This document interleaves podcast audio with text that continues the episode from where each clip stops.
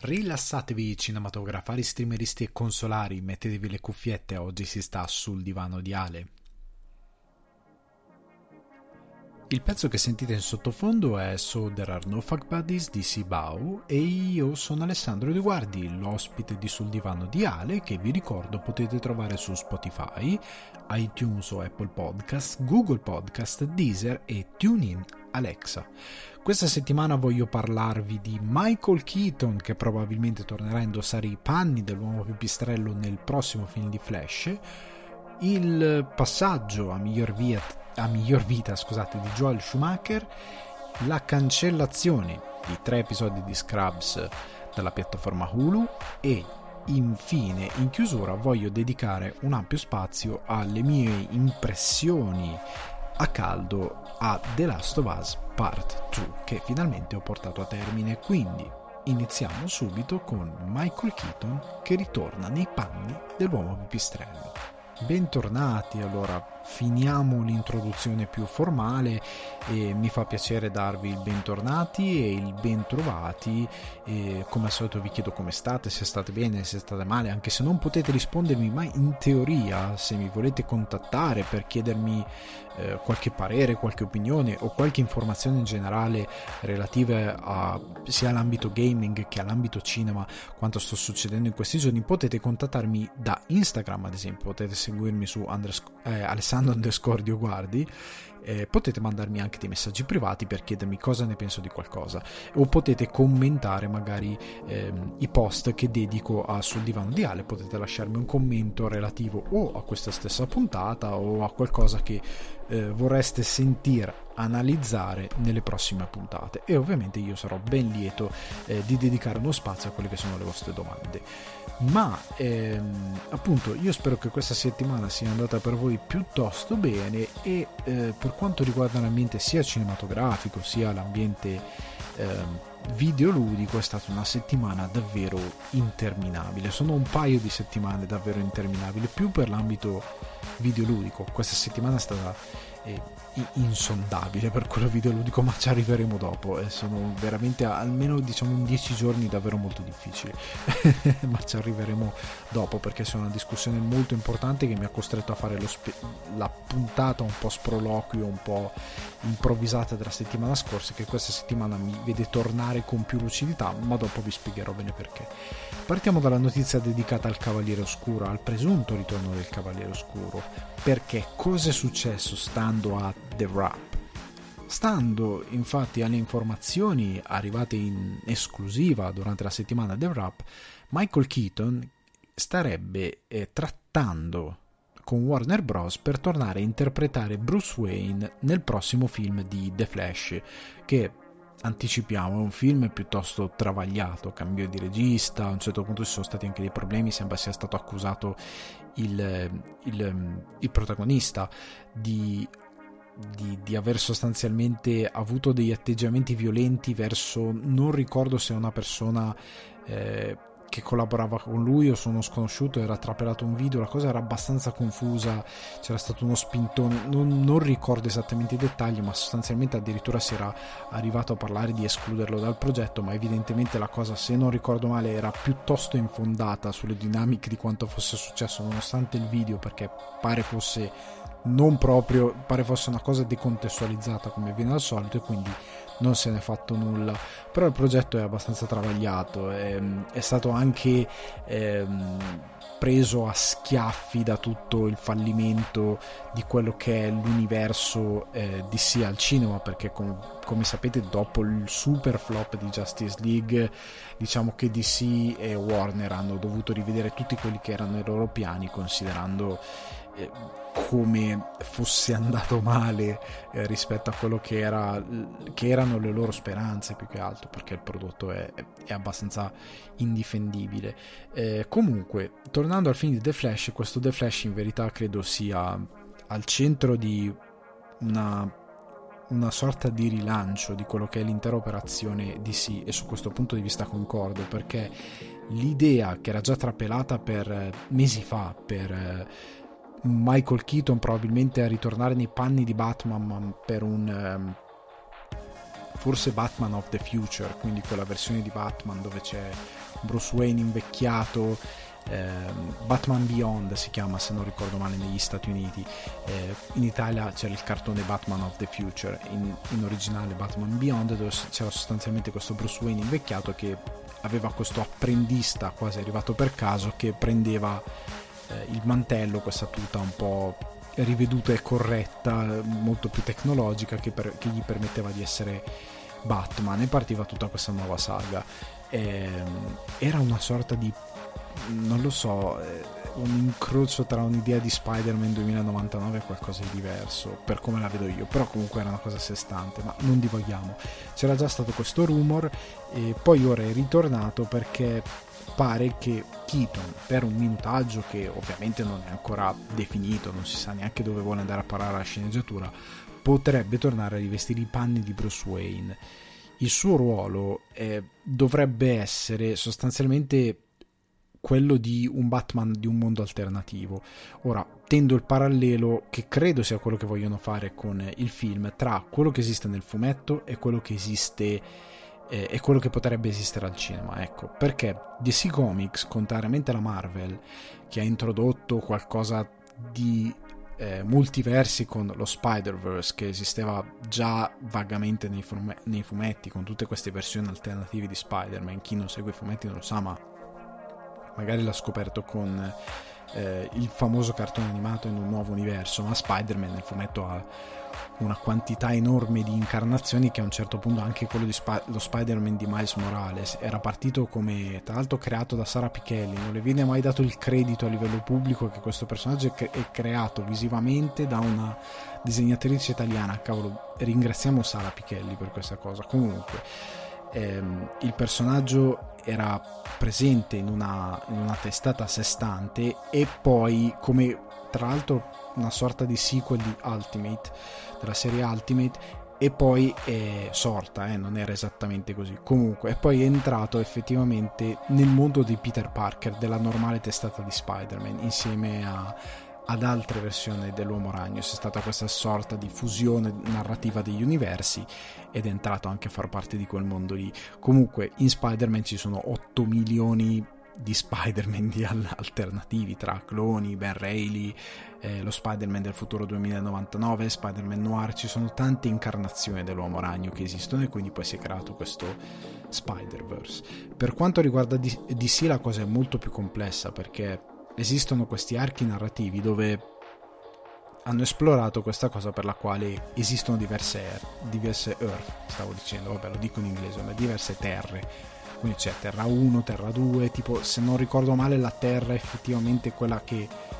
noi riteniamo canonica, cioè quella che conosciamo noi, è Terra 400 qualcosa, adesso non ricordo davvero, perché non leggo più i fumetti dedicati a queste Terra 1, Terra 2, eccetera eccetera, da anni. Però comunque ci sono diverse terre, e ogni terra ha una versione dei nostri eroi che è o completamente diversa, o semplicemente ha dei cambiamenti minimi. Può esserci, ad esempio, c'è un universo in questo fumetto molto famoso, che potrebbe essere di ispirazione del film, chiamato Flashpoint, dove Flash viaggia in una di queste altre terre alternative, dove ad esempio Batman non è Bruce Wayne, ma è Thomas Wayne, cioè suo padre, e quindi è più adulto, più vecchio. E infatti molti sostenevano che quella poteva essere una via, considerando che nei film di Zack Snyder c'era un attore, adesso non mi sto veramente ricordando, che aveva comunque interpretato Thomas Wayne, e tutti dicevano, cavolo, sarebbe perfetto per fare quel Thomas Wayne, anche perché visivamente, a livello di stazza, lo ricorda sotto certi punti di vista, e molti desideravano questa cosa, mentre in verità quello che credo stiano tentando loro di fare, e se fanno esattamente così è una delle cose più fiche del mondo, perché Marvel questa cosa non ce l'ha e non la può fare, quindi DC avrebbe un'alternativa, che è quello che sbagliarono con Justice League: non riproporre la stessa cosa, che chi va al cinema può fare una sovrapposizione o un paragone, quindi avere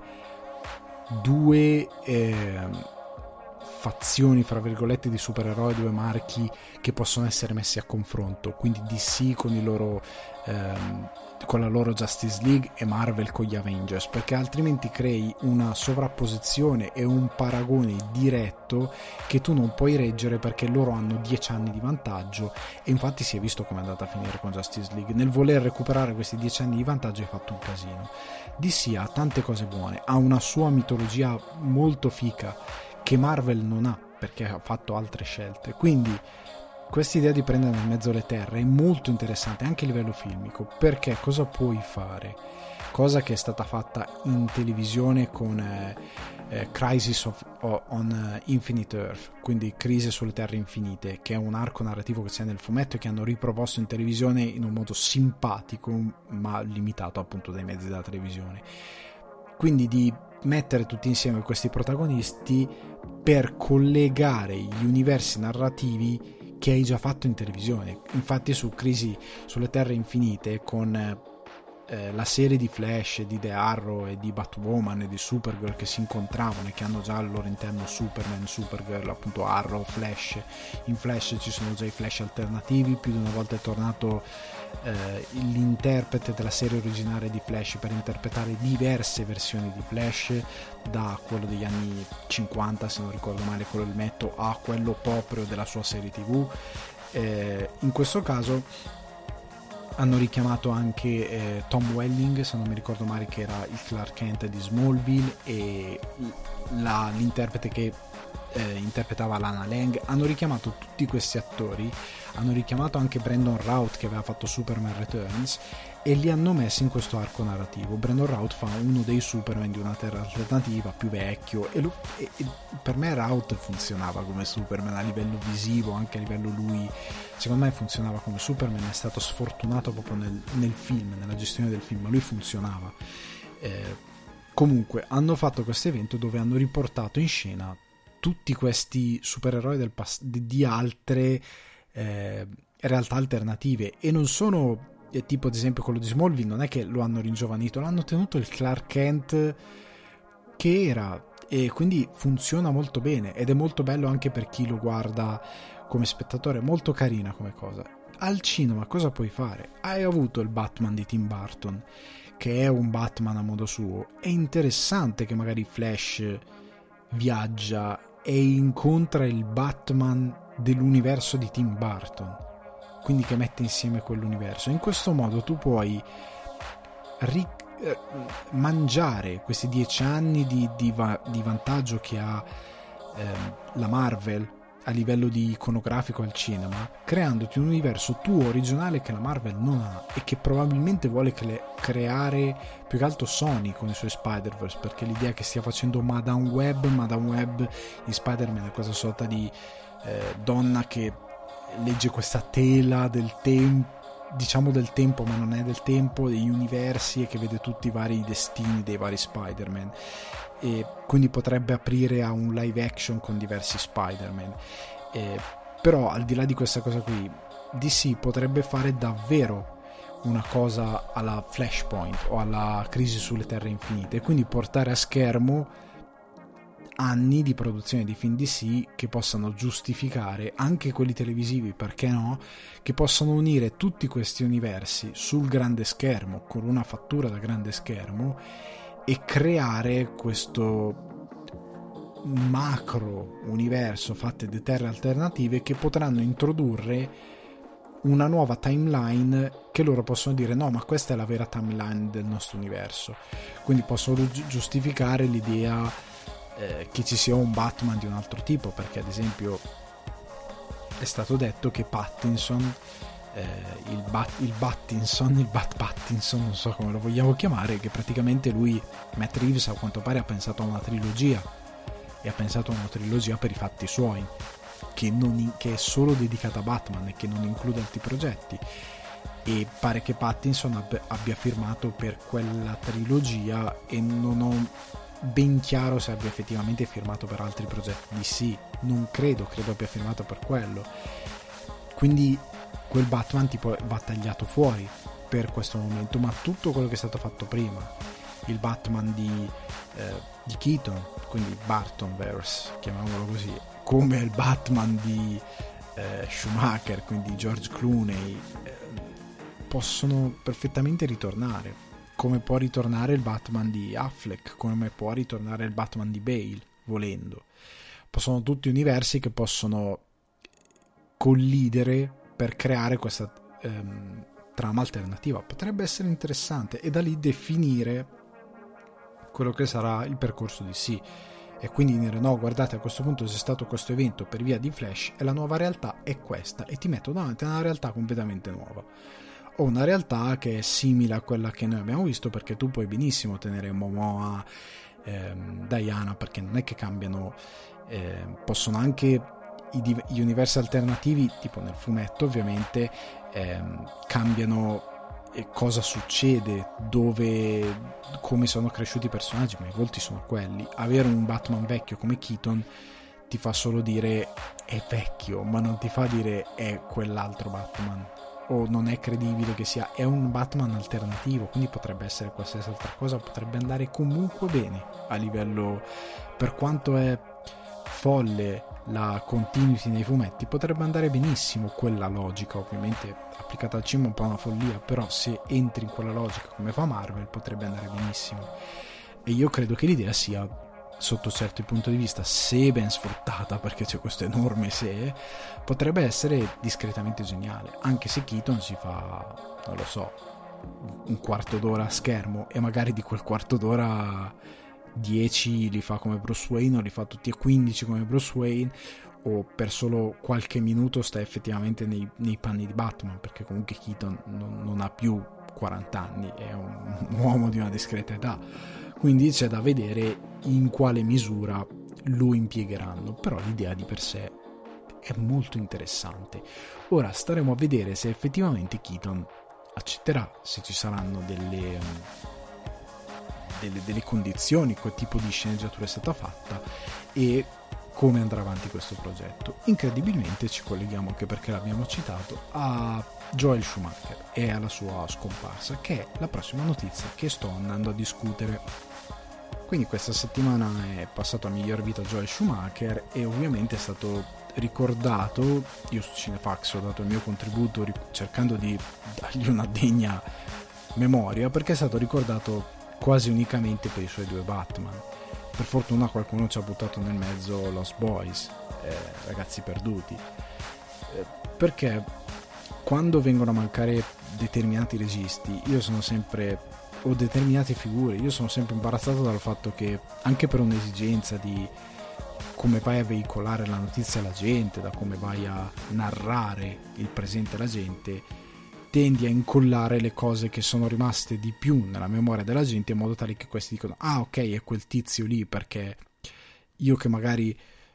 appunto, se sono vicino al cinema, o chi è appassionato, chi è molto cinefilo, può riconoscere immediatamente Joel Schumacher, ma chi non è l'uomo della strada, ecco, il famoso uomo della strada, gli devi dire: è il tipo di Batman e Robin e Batman Forever, ah cacchio, quello che ha fatto quei filmacci, perché questa è stata la maggior parte dei commenti, e dispiace, perché fondamentalmente, come dico nell'articolo che metterò in descrizione, che potete trovare su cinefax.it se lo volete andare a scorgere, Schumacher non è stato solo quello, ok? Nel senso che aprirò anche una parentesi sui due Batman, ma Schumacher è stato uno di quei registi che ha una carriera tra virgolette sfortunata, cioè non è mai stato un mestierante, dove nel mestierante si intende un regista che fa il suo lavoro esclusivamente per ragioni alimentari, letteralmente, quindi per mangiare, per pagarsi quello che si deve pagare, per farsi la vita che si vuole fare, per portarsi a casa il cachet e fare quello che deve. Non è mai stato quel tipo di regista, è sempre stato un regista che ha creduto nei progetti che ha fatto e che li ha fatti perché aveva piacere di farli, tra l'altro che aveva una buona fama a Hollywood, nel senso che tutti sapevano che era un buon regista. Ecco, purtroppo sono pochi progetti che lo hanno effettivamente dimostrato, perché Schumacher non ha neanche mai avuto, come discuto io stesso molte volte, non era un autore, nel senso che non aveva una sua firma. Voi guardate i vari film di Schumacher, non c'è effettivamente una linea di continuità di pensiero a livello di narrazione tra i suoi vari film, sono uno più buttato lì dell'altro, nel senso che Ragazzi perduti con Kiefer Sutherland è un film di genere è un film che è entrato nella storia come un film cult di genere, ma non ha nulla a che vedere con Batman e Robin, o non ha nulla a che vedere con Un giorno di ordinaria follia, Il cliente, Flawless, In linea con l'assassino, Number 23, non ha nulla a che vedere con molti dei film che ha girato, oppure 8 mm Diritto a luci rosse, non ha nulla a che vedere davvero con la maggior parte dei film della sua filmografia. Sono film incredibilmente diversi tra loro e che hanno l'unica cosa in comune di avere Joel Schumacher dietro la macchina da presa, ma a livello di temi autoriali, di disegni, non hanno granché in comune. Ecco, Schumacher ha avuto la sfortuna, tra virgolette, di non essere un regista che ha lasciato un segno ben distintivo, ma aveva una sua buona capacità. Cioè, Schumacher, se fosse stato probabilmente più talentuoso nello scegliersi i progetti, nel pilotarli e nel portarlo avanti, e magari se avesse avuto un pizzico di talento in più, se avesse avuto forse anche più di un pizzico di talento in più, sarebbe potuto essere un Richard Donner, cioè un regista che non ha dei tratti autoriali, ma che qualsiasi cosa gli dà in mano stai sicuro che viene fuori bene. Cioè, Richard Donner ha fatto dalla commedia natalizia al cinecomics, perché ha fatto Superman, al film per ragazzi, al film drammatico, al film di genere. Richard Donner ha girato tutto e ha girato meravigliosamente tutto. Non è un autore perché non ha un suo segno, ma è un grandissimo regista. Schumacher avrebbe potuto essere quella roba lì, perché comunque l'ha volato. Se guardate i cast, appunto, Un giorno di ordinaria follia con Michael Douglas, Il cliente tratto da John Grisham con Susan Sarandon, che poi fu candidata a molti premi, anche Oscar, 8 mm Delitto a luci rosse, dicevo, con Nicolas Cage e Joaquin Phoenix, Flawless c'erano Robert De Niro e Philip Seymour Hoffman, un film, Flawless, che non è andato benissimo, anzi è andato piuttosto male, che ha ricevuto critiche piuttosto miste,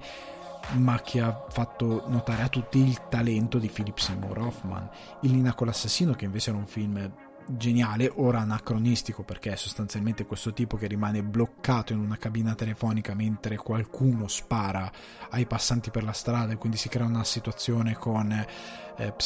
psicopatico che lo tiene lì al telefono, non lo fa uscire, polizia che sta fuori dice devi uscire se no ti spariamo, crea tutta questa situazione di tensione girando tutto il film in una cabina telefonica, che anacronistico perché oggi molte le han tolte proprio dalla strada, però era geniale come film, proprio era anche ben girato e ha lanciato con il Farrell, o ad esempio Number 23 con Jim Carrey, o Trespass, l'ultimo film che ha fatto con Nicolas Cage e Nicole Kidman. Ha fatto malissimo, un film giudicato molto brutto, però io non l'ho visto onestamente, però un film giudicato veramente inguardabile dalla critica, è stato anche ai Razzie Awards, però sostanzialmente un regista incapace non lavora con questi talenti. Cioè, in Batman e Robin aveva Schwarzenegger, George Clooney, se sei uno scarsone non finisci ad avere accesso a quel cast, e anche questo, non finisci ad avere il credito di fare determinati progetti. Schumacher veniva chiamato perché comunque era ritenuto un buon regista, e se guardate i suoi film, comunque, ecco, io vi consiglio, vabbè, Il cliente è un buon film, diciamo, di questi film alla Grisham, appunto, non so se conoscete l'autore, però con indagini eccetera eccetera. C'è anche un altro film con Matthew McConaughey, che ha lanciato Matthew McConaughey, e lui gliene è gratissimo, che anche quello, se non ricordo male, è tratto da Grisham e che non ha avuto un grande riscontro di critica, io onestamente non l'ho visto. Un giorno di ordinaria follia con Michael Douglas, che è un film che oggi sarebbe criticabilissimo, nella misura in cui è un tizio che perde la brocca completamente e inizia a fare discorsi sulla società, vuole spaccare tutto. È molto bello perché è quasi comico per certi versi, per il fatto che questo sbrocchi completamente da un film che all'epoca fu molto controverso e rimane tuttora un film molto controverso. Alcuni lo potrebbero trovare ridicolo perché il protagonista sbrocca su dei temi che oggi uno potrebbe dire cavolo, sembra un grillino, in verità no, è che in quel momento storico quelle cose non erano pensate, non erano pensabili, non erano state scardinate alcune cose riguardo la società di quel tempo, e quindi invece il fatto che questo protagonista, interpretato appunto da Michael Douglas, altro grandissimo attore soprattutto all'epoca, sbrocchi, e che ha voluto il film, e che sbrocchi completamente e faccia qualsiasi cosa gli passi per la testa, è molto interessante, molto ganzo come idea. E il film è molto bello. Flawless, se avete tempo guardatevelo. In linea con l'assassino ve lo consiglio, è molto bello, è molto interessante. E Number 23, io vi dirò la verità, l'ho visto tipo 3 volte. C'è stato un periodo in cui lo passavano su Sky, perché al cinema non l'ho visto, però lo passavano su Sky,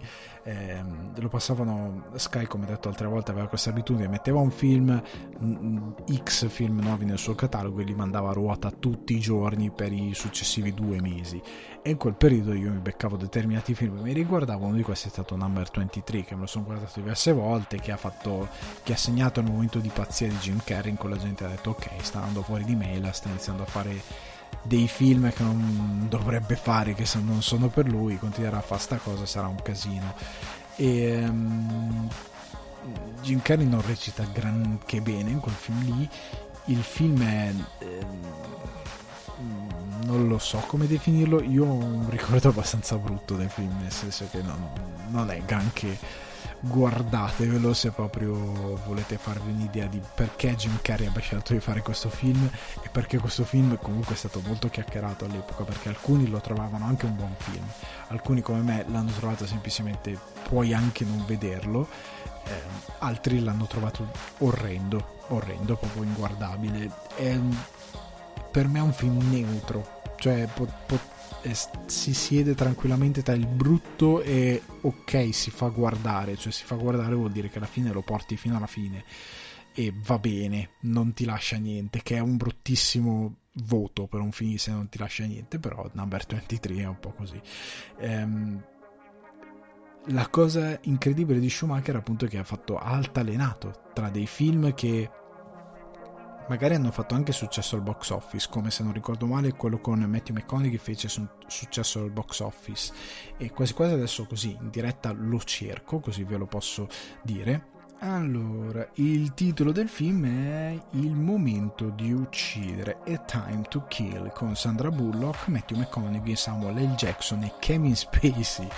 tratto dal romanzo di John Grisham, appunto, giustamente. Tra gli altri interpreti troviamo, scusate se leggo palesemente, Kiefer Sutherland, Donald Sutherland e altri però comunque, come potete vedere, grandi attori, cioè, quindi anche un film abbastanza impegnato, che io ricordo fu un discreto successo più o meno di botteghino, però ha delle recensioni più o meno altalenanti, cioè è sulla sufficienza, ecco, non è un film indimenticabile, è un discreto film. Se vi piace Grisham guardatevelo, probabilmente se vi piace Grisham l'avete già visto, però io vi consiglio comunque di recuperarlo, questo è il momento di uccidere, perché è uno di quei film che naviga nel discreto non è senza infamia, senza gloria. Magari se vi piace il genere lo amate pure. Venendo poi ai suoi 2 famosissimi Batman, che sono Batman Forever e Batman e Robin, io vi posso dire da amante del Cavaliere Oscuro che sono indubbiamente i 2 film peggiori dedicati a Batman, non peggio di Batman v Superman, perché io ritengo che Batman v Superman per certi versi vada sotto, si siede tra Batman Forever e Batman e Robin, cioè nel senso che è peggio di Batman Forever, nel senso è meglio di Batman e Robin ma è peggio di Batman Forever, ecco, sta lì, è sopra Batman e Robin ma è sotto Batman Forever, perché Batman Forever quantomeno un qualcosa di Batman più o meno lo conserva, più o meno molto a grandissime linee lo conserva, ma mio Dio, comunque era un film anche lì, Batman Forever aveva Val Kilmer nel ruolo di Batman, aveva poi successivamente Tommy Lee Jones a fare Due Facce, Harvey Dent, e Jim Carrey a fare l'Enigmista. Allora, quel film lì, io vi dico la verità, ogni tanto lo riguardo è un film al quale sono affezionato, nonostante sia brutto, perché ha delle cose che funzionano, cioè nel senso che anche lì tu guardi quel film, perché quello dove perde veramente la brocca, la bussola, è Batman e Robin. Batman Forever alcune cose sono guardabili, ecco perché c'è anche Nicole Kidman. Batman Forever, se fosse stato aggiustato, nel senso, se ci fosse stato sul set qualcuno a dire questa scena dove Batman, abbiamo capito tutti il conflitto, però questa scena dove Batman va via dalla Kidman, guarda non in camera ma guarda di fronte a sé e noi lo vediamo in primo piano che fa un sorrisone e diventa imbarazzante da vedere, si può togliere, per favore, non facciamola, fai semplicemente che lui se ne va, non farlo il sorriso, non fare quel sorrisone lì, fai una roba più, tienila giù, perché io credo che il film volesse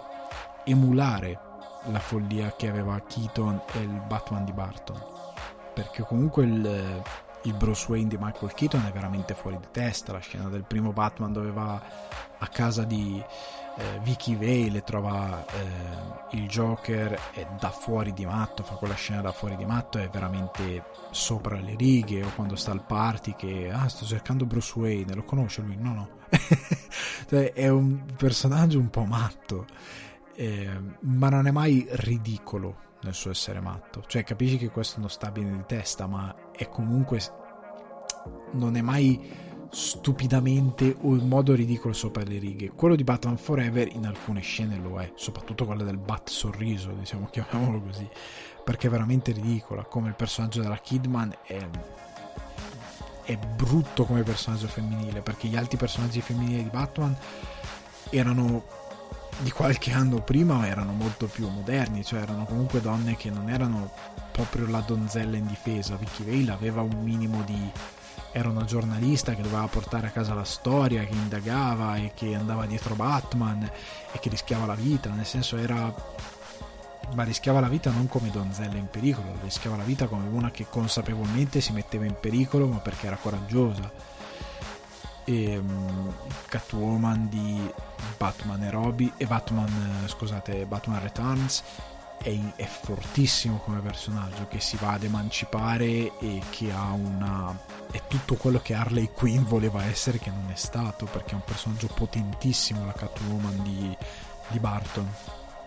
Questo film credo che Batman Returns continua con Batman Forever, ciao, mi ha fatto tombola, credo che voglia ricordare quella follia, ma non ce la fa, nonostante Schumacher alcune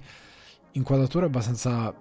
suggestive le fa. Non ho mai amato quelle cose delle statuone che mette in giro per Gotham, anche se sono molto fumettistiche, ci possono anche stare per come sono fatte in Batman Forever, però poi eccede, cioè Due Facce è troppo cartunesco, e fa cazzotti con l'Enigmista perché sono tutti e due troppo cartuneschi, quando in verità sarebbe stato più interessante, perché Jim Carrey per me come Enigmista funziona tantissimo, è matto, è folle, ancora prima quando è solo Edward Nigma funziona bene, sto impazzendo, anche perché è 00:15, funziona molto bene, è un carattere che è dipinto in un modo che mi piace, perché è ossessionato da Bruce Wayne, perché a un certo punto inizia a emularlo, il problema è proprio che non è bilanciato da Due Facce, che invece gli va quasi dietro a un certo punto, è veramente cartunesco, è veramente sopra le righe anche lui, è poco criminale, mentre invece tutti i nemici Batman prima erano, oltre al fatto che erano molto umani eccetto il Joker, però erano molto criminali, cioè ammazzavano, il Joker carbonizza uno, parliamoci chiaro, il Pinguino ammazzava, questi ammazzano, ma è tutto molto a cartone, cioè a volte ci sono anche gli effetti proprio da cartone della Warner Bros., da cartone di Bugs Bunny, è veramente imbarazzante per alcune cose, nonostante alcune belle scene come quando lo intrappolano nella metropolitana, per quanto cartunesche nel senso di più che altro fumettisti che siano, sono anche ben fatte alcune. È anche interessante questa idea di questa Gotham tutta neon, con queste statuine che, perché conservava un po' di lato oscuro del personaggio, un po' di, tra virgolette, serietà. Il problema diventa Batman e Robin, Batman, perché nonostante anche lì Batman Forever avesse qualche problema di sceneggiatura, qualche cosa che questa cosa non funziona, questa cosa è ridicola, questa cosa non ha senso, perché si convincono che questa cosa è stupido, perché arrivano a questa conclusione, non esiste in scena, è buttato a caso, perché Batman Forever ha anche si prende anche l'accollo di introdurre Robin e lo fa piuttosto bene, in modo decente, non racconta per nulla bene due facce, però Robin lo introduce discretamente bene, anche se anche lì c'ha delle forzature di sceneggiatura, perché devi proprio sbrigarti, puoi introdurre il rapporto tra loro due e forzi la mano su alcune cose, però con qualche aggiustamento per me quel Batman lì avrebbe potuto funzionare. Batman e Robin non salvi niente, salvi 30 secondi, no dai 30 secondi no, 4 minuti in cui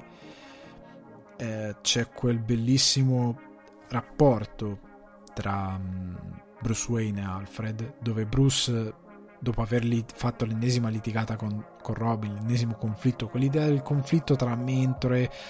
è bello, però è sfruttato malissimo. Comunque c'è quel conflitto in cui Bruce chiede a Alfred: ma è vero che si fa un modo mio, tanti saluti, e c'è quel discorso che Alfred gli ricorda che sostanzialmente quella cosa che Batman è una sorta di tentativo di controllare la morte, perché lui vuole controllare tutto, ed è bello perché comunque ti riassume un po' la follia di Bruce Wayne, nonostante il personaggio si sia allontanato tantissimo di quello di Burton, perché ovviamente ogni regista, ogni produzione dà la sua interpretazione, questi avevano dato la loro di interpretazione, e è molto interessante quella parte lì, è molto centrata sul personaggio, ma tutto il resto non funziona. E Batman è veramente una macchietta, è ritornato davvero al Batman degli anni 60 super camp, che va alla raccolta fondi con la Batcarta di credito, è veramente, emulano anche lo slogan del tempo della Visa, della Mastercard, non mi ricordo, che faceva mai uscire di casa senza, mai lasciare la caverna senza, è terrificante. Di quel film non si salva veramente niente, se non appunto, come dicevo, quei 4 minuti in cui effettivamente un minimo di personaggio sarà buttato dentro, il resto è insondabile è veramente una delle peggiori monnezze mai fatte, non funziona niente. Anche il personaggio di Mr. Freeze, col rapporto che ha con Nora Freeze, perché Batman è bello perché ha un sacco di personaggi interessanti da esplorare, se li fai bene sono belli da esplorare, per quanto sopra le righe, però se siete videogiocatori, spero di sì, e avete giocato i Batman di Rocksteady, quindi la serie Batman Arkham, il modo in cui vengono rappresentati i personaggi, quel modo cupo e quel modo di, anche quelli più marginali che non sono stati magari esplorati, però se li porti bene nella tua storia, se gli dai Mr. Freeze, il conflitto va bene per un film, appunto, perché alla fine tutto il suo conflitto è con la cosa, con la malattia della moglie che è congelata, il suo incidente, è tutto lì, è tutto centrato lì Mr. Freeze, ma lo devi sviluppare bene, gli devi dare un minimo di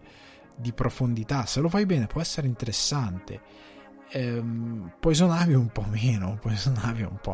una vaccata, è giusto che sia un personaggio di contorno, però in sé per sé è veramente basilare, è difficile farci qualcosa con Poison Ivy. È più interessante appunto Catwoman, se la sviluppata come possono aver fatto nel film di Burton, Quindi Batman ha delle cose sulle quali lavorare, ma Batman e Robin non fa neanche quello, cioè, anche perché ci sono dei momenti, c'è la scena d'apertura iniziale con loro che pattinano nel museo, che hanno i pattini che vengono fuori dalle lame da hockey che vengono fuori dagli stivali, oltre al fatto col costume coi capezzoli che non ho ancora capito sta scelta, comunque i pattini da hockey che vengono fuori dagli stivali e loro che pattinano in questo museo congelato, e ci sono delle cose che palesemente carta stagnola con queste stalagniti che vengono fuori dal terreno, e tu dici quella è palesemente fatta di stagnola o di plastica, ma si vede lontano un miglio, e per un film così ambizioso è abbastanza inaccettabile. Io credo quel film lì è proprio veramente un disastro e non salvi veramente niente, e dispiace che Schumacher sia ricordato principalmente per quella roba lì. Comunque, come vi dicevo prima, io vi ho consigliato un po' di film di Schumacher che secondo me vanno recuperati per dare giusta dignità a un regista che ha fatto una sua discreta carriera. La prossima notizia invece riguarda la cancellazione di 3 episodi da Scrubs da parte di Hulu. Hulu, piattaforma streaming americana, è stata segnalata dagli utenti, è stato segnalato dagli utenti che saranno 3 episodi di Scrubs con la blackface, e Bill Lawrence, il creatore della serie, ha detto ok, ci stiamo lavorando, li togliamo, e successivamente sono stati rimossi, e questo si lega a tutto il vario movimento. Io cercherò di farla il più breve possibile questa questione, perché davvero non voglio dilungarmi troppo in una questione che in parte ho già affrontato, però stiamo arrivando al ridicolo, stiamo arrivando all'assurdo, perché poi ci posso allacciare anche il ridoppiaggio di un personaggio di Big Mouth, se non ricordo male, la serie Netflix, che è di colore ma è doppiata da una doppiatrice bianca, e quindi lei si è ritirata e verrà ridoppiato il personaggio. Ok. O ad esempio alcuni hanno contestato che Diane in Bojack Horseman è doppiata da un'attrice che non è vietnamita, ma per Dio Diane, come si vede in un episodio della serie e come è piuttosto chiaro fin dall'inizio, è di origine vietnamita, ma è americana al 100%, e quando va in Vietnam, oltre a non sapere niente, non parla neanche la lingua, quindi quale sarebbe il plus di avere in cabina di doppiaggio un'attrice magari cagna da morire, perché non credo che siano molte le attrici vietnamite americane, un'attrice vietnamita che doppia Diane? Qual è il plus produttivo e qual è le qualità in quella mossa? E non c'è sotto nessun profilo, è un capriccio, è una distrazione rispetto al vero problema. Io lo ripeto, è una distrazione nei confronti, è una mancanza di rispetto anche rispetto al vero problema del razzismo. La rimozione degli episodi di Scrubs è stupida, perché i 3 episodi in questione, ora ne ricordo lucidamente 2 di quelli citati, il terzo adesso mio Dio non mi sto davvero ricordando, però spero che mi venga in mente mentre ne parlo. Però sostanzialmente uno degli episodi accusato appunto di blackface è un episodio dove c'è questo flashback dove JD va a una festa della confraternita di Turk, e Turk dice no, non ti preoccupare, facciamo questo scherzo, loro penseranno di sicuro, e quindi JD si fa la blackface e Turk si fa la whiteface, quindi si fa la faccia bianca, diciamo. Loro vanno insieme e JD tra l'altro mentre vanno dice ma sei sicuro, non è che si arrabbieranno, perché non è il massimo fare questa cosa. Loro vanno lì, bussano alla porta, Turk si distrae per salutare un'amica, lui non se ne accorge, quelli aprono la porta, lo vedono, nonostante lui sia lì sorridente, oh bella, il tipo se n'è andato, loro non lo vedono, prendono GD e lo corcano di mazzate, perché giustamente li sta prendendo per i fondelli, però anche se non è vero. Quindi a monte c'era l'idea che la cosa fosse sbagliata, che in verità era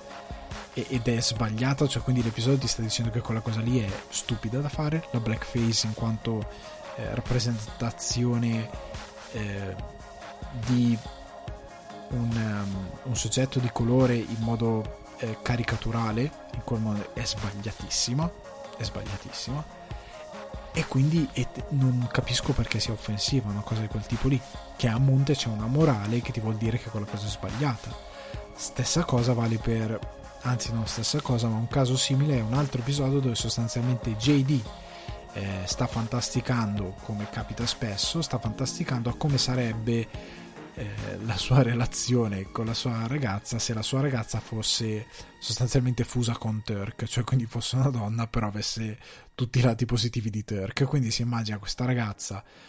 che è quella che è la sua attuale ragazza, che è bianca però di colore, con la pelata finta, e lui si immagina questa cosa. E nello stesso episodio mi pare c'era un episodio dove lui si immagina come sarebbe essere invece Turk, cioè lo invidia per il fatto che lui è super sicuro e contrariamente a lui sa sempre cosa fare eccetera eccetera, e si immagina JD turchizzato, quindi c'è la pelata e tutto, che poi non ha la blackface, è proprio tutto nero, perché la blackface in genere quando fai copri solo la faccia col make up e lasci magari il labbrone o queste cose qua, proprio una cosa caricaturale. Invece lui è proprio Turk, interpreta Turk, e lo fa perché deve essere la sua immaginazione, deve essere ridicolo, deve essere sopra le righe, quindi deve essere uno schernimento di JD, non è una rappresentazione razziale, ed è per questo che la rimozione è ridicola. Cioè la mia paura è quella che hanno espresso anche, magari ve lo lascio nella descrizione perché questa cosa l'ho scoperta grazie a Shai di Breaking Italy, Alessandro Masala, dove sostanzialmente fa vedere questo, fa intravedere, perché non lo può effettivamente mostrare del tutto, questo video due youtuber americani, afroamericani, che dicono la rimozione di questi episodi di Scrubs è completamente sbagliata. Cioè loro dicono siamo contro questa cosa perché non è offensiva, perché anzi sostanzialmente quella cosa che siamo un po' tutti paura che possa succedere, che distragga dal vero problema. Cioè il vero problema sono gli episodi di razzismo in America, non è la blackface applicata soprattutto in questi campi, e come non è il fatto che ci sia una doppiatrice americana a doppiare un personaggio di origini vietnamite in Bojack Horseman, come ripeto non è il fatto che si sia Apu nei Simpson, non sono questi problemi, anche perché poi va ad aprire tutta una serie di altre questioni, perché se segui questo principio deve uscire Mulan ora al cinema. Mulan è girato da una regista neozelandese e scritto da un team di americani. Ok che nel cast ci sono degli attori asiatici, ma che cacchio ne sanno? Perché come per lo stesso principio una doppiatrice deve essere dell'etnia che sta doppiando, per questo principio per me è folle a livello popologico. Perché allora quel film può essere girato da una regista neozelandese? Il film parla della cultura cinese, è molto improntato sulla cultura cinese, e mi pare di aver capito che ci sono state delle prime critiche, da quello che ho capito, di preview, non ricordo bene la notizia, non vorrei riportare una notizia errata, però c'era questa voce che ci fossero delle critiche perché il film in Cina veniva riconosciuto come un film che poco rifletteva effettivamente i valori della cultura cinese, soprattutto i comportamenti che una persona cinese potrebbe avere, soprattutto in una certa epoca, in determinate situazioni, per quanto sia sotto un certo verso non so quanto sensato fare questo tipo di critica, considerando che è Mulan, è un racconto fantastico, però ha senso nella sfera di dire cavolo, è la mia cultura, posso capire cosa funziona nella rappresentazione della mia cultura e cosa non funziona, perché sei uno straniero che mette in scena una cultura che non è la tua, è la tua visione della mia cultura. Perché quella cosa va bene? Perché va bene Tony Ciccione? Perché va bene i Sopranos? E noi non siamo quella cosa lì. I Sopranos non è ambientato nel 40, è ambientato nell'età moderna, ma noi non siamo quella cosa lì. Io non mi sento rappresentato giustamente anche come immigrato che vive in un'altra nazione, come da quello stereotipo, come non si sentirà qualsiasi altro italoamericano che magari è in America da 6 generazioni. Com'è possibile com'è davvero possibile fare 2 pesi e 2 misure per quello che un po' conviene? Allora a questo punto dovremmo contestare Super Mario.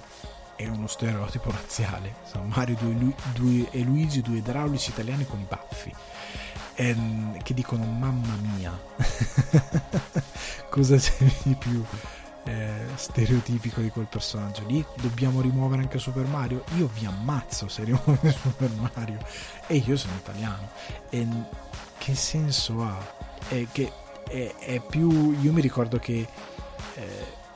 molti risero, e io schernii questa cosa perché giustamente va schernita, quando Spider-Man Far From Home, ambientato a Venezia, c'è il gondoliere che canta O Sole Mio. Io ho 33 anni adesso, questo luglio, io non ho mai sentito per la strada o in qualsiasi altro posto in Italia un italiano di sua spontanea volontà cantare O Sole Mio, se non fosse per prendere per il culo qualcosa, o alla radio per prendere per il culo qualcosa.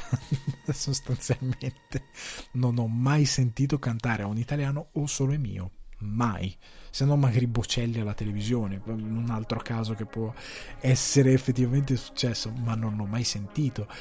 E loro hanno preteso questa cosa perché va bene che, ad esempio, non ricordo bene in che scena, loro sono in Italia e la scena del boh, dove dicono ho imparato una parola nuova, boh, ma c'è anche in inglese, non so in italiano come l'hanno tradotto. Boh cosa vuol dire? Vuol dire tutto, boh. Ok, diventa un insulto perché non lo so, era razziale, non lo so, perché la linea si sta talmente tanto confondendo e si sta talmente concentrando il dibattito pubblico su una cosa che chi se ne frega, che si perderà di vista il punto focale della discussione. Probabilmente tra 4 anni saremo ritornati punto da capo. Si rischia questa cosa, spero di no, ma è molto probabile che succeda se si continua per questa linea, oltre al fatto che distrugge l'intrattenimento perché tutto diventa offensivo secondo questa linea. Per me è completamente insensato, non ha davvero alcun senso logico, è altamente illogico, è pericoloso ed è una reazione di bambini, per come è ragionata, a un problema serio che andrebbe trattato in modo serio e che non andrebbe ridotto alla rimozione di 3 episodi di Scrubs da una piattaforma streaming, perché se ti riduci a questo sei quasi una parodia e inizi a dare dei messaggi sbagliati su una causa molto molto molto importante, perché ci sono molti messaggi che vengono, molti bias che vengono diffusi sbagliati, come il fatto che a quanto pare se non sei di colore non puoi parlare del tema del razzismo. Ok, del razzismo incentrato più che altro sulle persone di colore. No, è sbagliato. Siamo, in teoria, se vogliamo trattare questo argomento seriamente, siamo tutti sulla stessa barca. Se io vedo del razzismo posso indignarmi altrettanto e posso schierarmi e dire no, questa cosa non mi sta bene. Ovviamente non devo essere l'unico a parlarne, perché come si va spesso, come anche spesso Bojack Horseman ha preso in giro, e come ha preso in giro anche questo tipo di reazioni da parte di Hollywood, se si fa una reazione superficiale e se soprattutto si tende a dimenticare il motivo principale, se si prende in seno questa causa, se poi si fa come appunto in Bojack Horseman, si fanno i tavolini con solo 3 uomini bianchi a parlare di aborto e che non ne sanno niente, è un problema se fai queste cose qui. Se invece tratti le cose come vanno trattate, con la serietà che vanno trattate, quindi tema che possono parlarne tutti hanno il diritto di esprimere la propria opinione, se si sentono indignati di essere indignati, e se si sentono che quella società, quel tipo di società non deve rispecchiare la società dove vogliono crescere anche i loro figli, quel tipo di ingiustizie, è giusto che lo facciano, e non è giusto che qualcuno gli dica no, tu non lo puoi fare perché sei bianco e quindi il problema in teoria non ti riguarda, o comunque non lo puoi capire perché è sbagliato.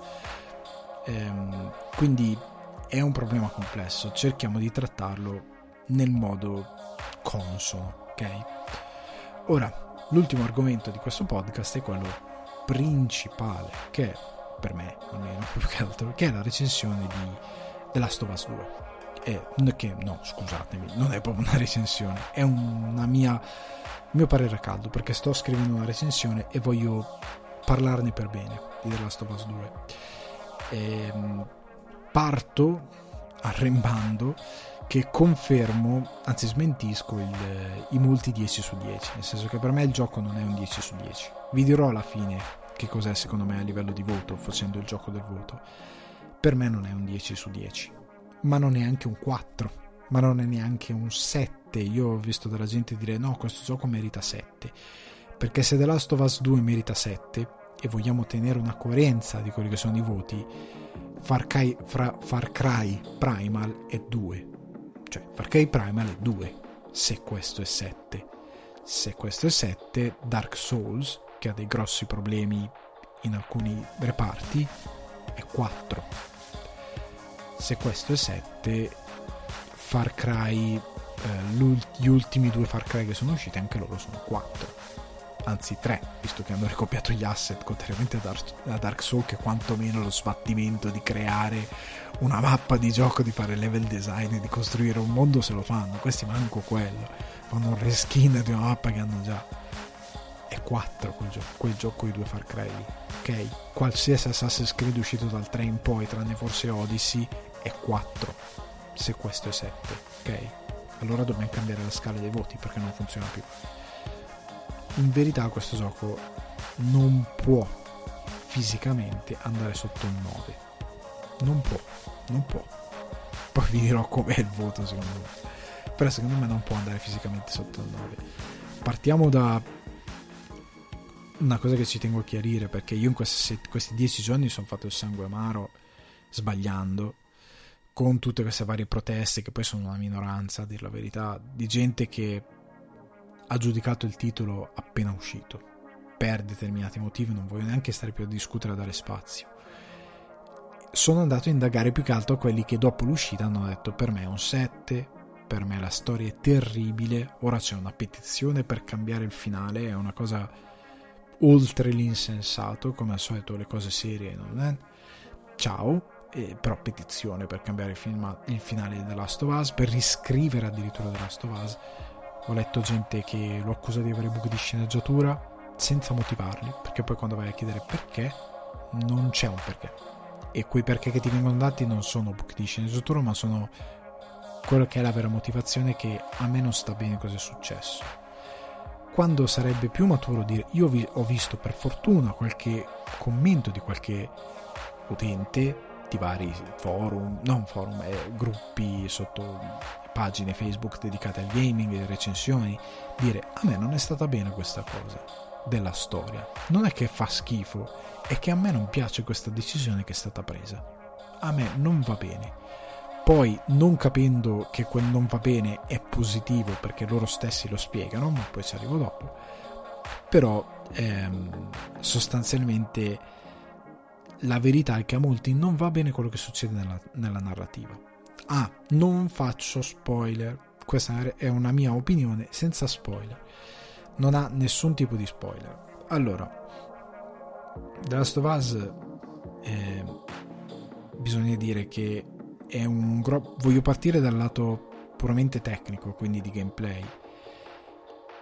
Il The Last of Us per PS3 era il canto del cigno della PS3,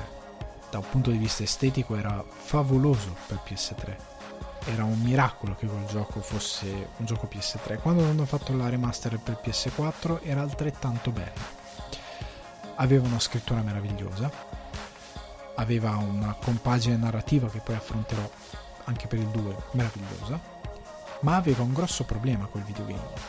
era terribilmente ripetitivo. Io conosco tante persone che hanno detto, sbagliando, parliamoci chiaro, Non ho capito perché The Last of Us è stato tanto osannato dal pubblico, però è vero che io ne ho fatto metà gioco e non l'ho finito, e te grazie perché il padrino è tanto osannato. Io ne ho visti solo i primi 25 minuti e grazie caro amico, ti scrivo. E tanti ho sentito dire questa cosa, o tanti hanno detto non ce l'ho fatta a giocarlo, il che mi fa strano, non ce l'ho fatta a giocarlo, era troppo noioso, anche perché The Last of Us dura, non lo so, 12 ore il primo The Last of Us. Non ce l'ho fatto a portarlo avanti e ho guardato le cutscene su YouTube, che è un'altra cosa che tu vuoi male alla vita se fai questa cosa, perché perdi completamente determinate cose. Però vabbè, capisco, perché purtroppo il gameplay, e ci sono videomontaggi online, era tutto basato su enigmi ambientali dove sostanzialmente dovevi mettere un asse, dovevi mettere una scala, dovevi mettere un pallet perché Ellie non sapeva nuotare, dovevi portarla da A a B. Hai fatto il pallet? Bene, adesso c'è un asse. Hai fatto l'asse? Bene, adesso c'è una scala. Hai fatto la scala? Probabilmente c'è un'altra scala. Hai fatto quest'altra scala? Probabilmente c'è un asse. Hai fatto quest'asse? Probabilmente devi nuotare un po', incredibile, e poi c'è un pallet. La cosa che dava varietà a quel gioco erano gli scontri. Il fatto di poter craftare determinate armi, il fatto che si usurassero, il fatto di avere questi scontri fisici dove sentivi le botte che erano molto pesanti, e questa è una cosa bella soprattutto in un mondo post-apocalittico dove in teoria devi sentire il peso delle decisioni che fai, degli scontri. Era tutto molto fatto di avere ad esempio i clicker che ti shottassero o altri personaggi che ti shottassero. Era molto molto interessante, era molto bello fare anche il looting per evolvere le armi. Era divertente ma incredibilmente tedioso in quelle meccaniche ambientali che erano una buona parte del gioco. Anche il fatto di avere questo sistema tipo visuale detective, che sostanzialmente, ecco, The Last of Us è stato l'unico a copiare bene, nel senso di avere questo che tra l'altro no, perché forse Rocksteady ha copiato bene, perché la visuale detective è arrivata dopo, perché la Stovase è uscito PS3, poi è arrivato, vabbè, comunque perché non ti rendeva invincibile, nel senso che sì, hai questa abilità che puoi migliorare nel corso dell'avventura, ma se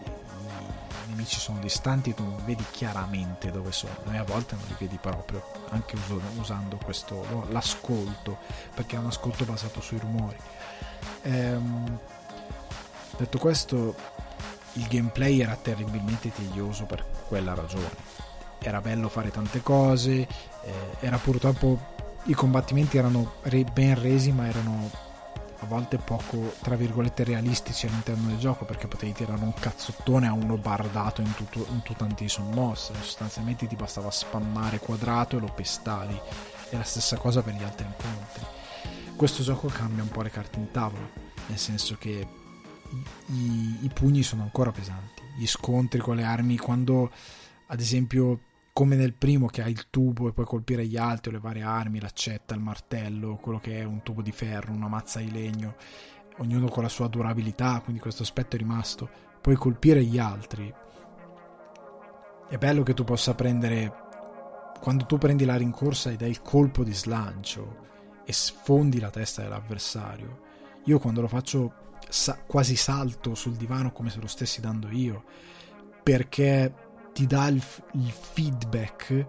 pur non essendoci un feedback fortemente impattante su di te giocatore, ti dà quasi la sensazione di darlo davvero il colpo. Quindi mi do uno slancio anch'io col gamepad. So che può risultare ridicolo, ma a me sono pochi giochi che fanno effettivamente questo effetto a 30 anni, ok? È anche questo che mi colpisce, che io ho 30 anni e videogioco da quando avevo 6. Mio padre mi ha messo in mano un sistema di videogiochi che era l'Amiga 500 quando avevo davvero 6 anni, e quindi la cosa di avere questo bellissimo feedback con il gioco, questa bellissima sensazione è molto importante. I combattimenti corpo a corpo, e ora è stata introdotta una schivata, perché sostanzialmente i runner o comunque gli avversari umani prendono il sopravvento se non hanno anche delle piccole animazioni, quindi magari ti danno un colpo solo, a volte due, a volte tre, quindi devi schivare e contrattaccare queste piccole cose, quindi non devi più spammare semplicemente quadrato, devi prendere determinati tempi, e questo corpo a corpo a volte viene anche introdotto in alcune, fra virgolette, boss fight, ed è molto bello che ci sia, perché è diventato ancora più incisivo, perché entra anche nella narrativa del gioco e ti dà un senso d'urgenza, un senso di pericolo che è bello forte, perché a volte incontri degli avversari che ti danno delle mazzate, che ti stordiscono, che ti fanno male, e tu dici cavolo, adesso ci rimango, è finita, cioè percepisci proprio l'urgenza e il pericolo di dire è finita, questo mi ha preso perché mi ha dato la mazzata giusta, lui è stordito, sta facendo fatica a rialzarsi, devo muovermi, panico, adesso me ne dà un'altra, perdo il tempo, non faccio la schivata giusta. È bello che ti dia questo feedback, ok? Mentre tutto intorno a te sta succedendo l'universo e tu hai questa urgenza anche, quindi hanno implementato molto, ad esempio, questa feature del combattimento corpo a corpo. Lo shooting è fatto bene. Io non ero un grandissimo fan dello shooting del primo The Last of Us, però credo che abbia un bello shooting, abbia proprio un bello shooting The Last of Us. È bello fare looting, potenziare le armi, perché le armi, ogni arma ha una sua utilità e una sua funzione, una sua tatticità, anche perché la scelta che è stata fatta è stata quella di ampliare gli scontri e di renderli più interessanti, ma adesso ci arrivo, perché la cosa che appunto ci tenevo a dire prima di tornare sugli scontri che avevo aperto parlando degli enigmi ambientali, hanno risolto questa cosa degli enigmi ambientali. Il gioco è molto più vario, nel senso che io credo che abbiano sbagliato ancora una volta con Uncharted 4, perché Uncharted 4, per quanto bello fosse tecnicamente, era tedioso nel suo gameplay, era tutto un vai, arrampicati, risolvi l'enigma, che è sempre abbastanza elementare, arrampicati di nuovo, perdi un quarto d'ora ad arrampicarti e saltare tutta la zona platforming, poi spari, e lo shooting non era davvero interessante, non erano davvero emozionanti le parti di shooting stealth, non era così figo farle, e avevano sbagliato ancora con Uncharted 4 secondo me. Con The Last of Us invece hanno detto no, fermi tutti, sistemiamo questo problema. Quindi ora gli enigmi ambientali vanno dal platforming, perché hanno tolto il salto, l'arrampicata, e a volte anche viene utilizzati in modo dinamico, ci sono delle orde, devi scappare, e quindi devi ora puoi passare attraverso delle piccole crepe nei muri, o attraverso dei piccoli spazi, o ti puoi strisciare, quindi hanno introdotto dei movimenti che vanno ad ampliare la possibilità di azione e anche di risolvere degli enigmi ambientali, di scoprire determinate cose, perché ora Ellie ad esempio può sfondare un vetro, se c'è una porta chiusa tu puoi sfondare un vetro ed entrare, a volte non c'è proprio la porta, quindi devi sfondare il vetro ed entrare, magari dentro sono gli infetti, sono diventato Ivan Drago, gli infetti, quindi fai casino, quindi risvegli tutti, quindi devi fare una scelta, a volte è opzionale la tua esplorazione, qui ci arriverò dopo, quindi è una scelta se rompere quel vetro, fare determinate esplorazioni, determinate cose, innescare determinati problemi, quindi hanno introdotto delle corde che puoi usare per arrampicarti, puoi usare per fare non mi viene il termine in italiano, per ciondolarti, ecco, te stavo dicendo, per swingare ma che roba brutta, per fare questo swing e darti lo slancio e saltare. Hanno introdotto diverse meccaniche che io ho usato una scala, credo fosse The Last of Us, e quando l'ho usato ho detto ah cazzo, una scala, cioè mi sono proprio sorpreso, sono arrivato a dire cavolo, hanno messo una scala, dai, non ho mai usato un asse di legno, credo, però una scala c'è, ma c'è, e quindi è molto bello, c'è il cavallo, ci sono delle cose, delle aggiunte che hanno fatto per rendere l'esplorazione, gli stessi enigmi ambientali e il ritmo all'interno dell'esplorazione piuttosto vario e non unilaterale, cioè c'è il momento in cui hai l'esplorazione totale solitaria, quindi dominata dal silenzio, e a un certo punto quell'esplorazione viene rotta da infetti, entri in un posto dove spore a mai finire e quindi devi cambiare modo di gioco, perché o te la fai stealth o questi infetti magari sono triggerati da qualche evento di trama o di narrativa o quello che è, perché magari cadi in modo rocambolesco da qualche parte ed è pieno di infetti, o magari stai inseguendo qualcuno, magari quel qualcuno sta inseguendo te e triggera degli infetti, eccetera eccetera, quello che è. Ma in alcuni casi devi fare stealth, in alcuni casi sei costretto ad affrontare gli infetti in modo rocambolesco e violento, usare tutte le molte delle risorse che hai, a volte puoi addirittura usare gli infetti a tuo vantaggio, a volte sono un tuo svantaggio, si ribelleranno contro di te perché sono quasi incontrollabili sostanzialmente, quindi se non stai attento diventano un problema per te stesso. Altre volte hai dei momenti di pura adrenalina, cioè nel senso che c'è stato soprattutto a un certo punto del gioco, e questa cosa ti viene introdotta fin da subito, come i momenti di The Last of Us si alterneranno sempre, passi da un momento di quiete totale a 20 minuti davvero. C'è stato un momento che ho detto questa sessione sta durando troppo, magari erano solo 10 e non erano davvero 20, però credo fossero davvero 20 minuti in cui, altalenando tra la tensione di dover fare stealth perché ero in un posto con una quantità di infetti e tutti incredibilmente letali enorme,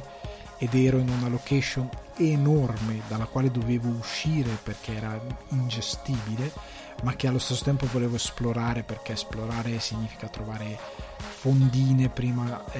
in modo tale da switchare le armi che non troveresti altrove, significa trovare prima armi come fucile a pompa o quant'altro, prima che magari ti vengano piazzate proprio di fronte agli occhi, significa trovare o non trovare determinate armi che sono interessanti, che danno una gran mano in certi momenti, quindi io ho esplorato davvero, ma sono presa davvero comoda e con gusto, e sto facendo già il New Game Plus con comodo, ancora più comodo e ancora più gusto, e dopo, diciamo, quella sessione che appunto dicevo di stealth totale, di tensione pura, dove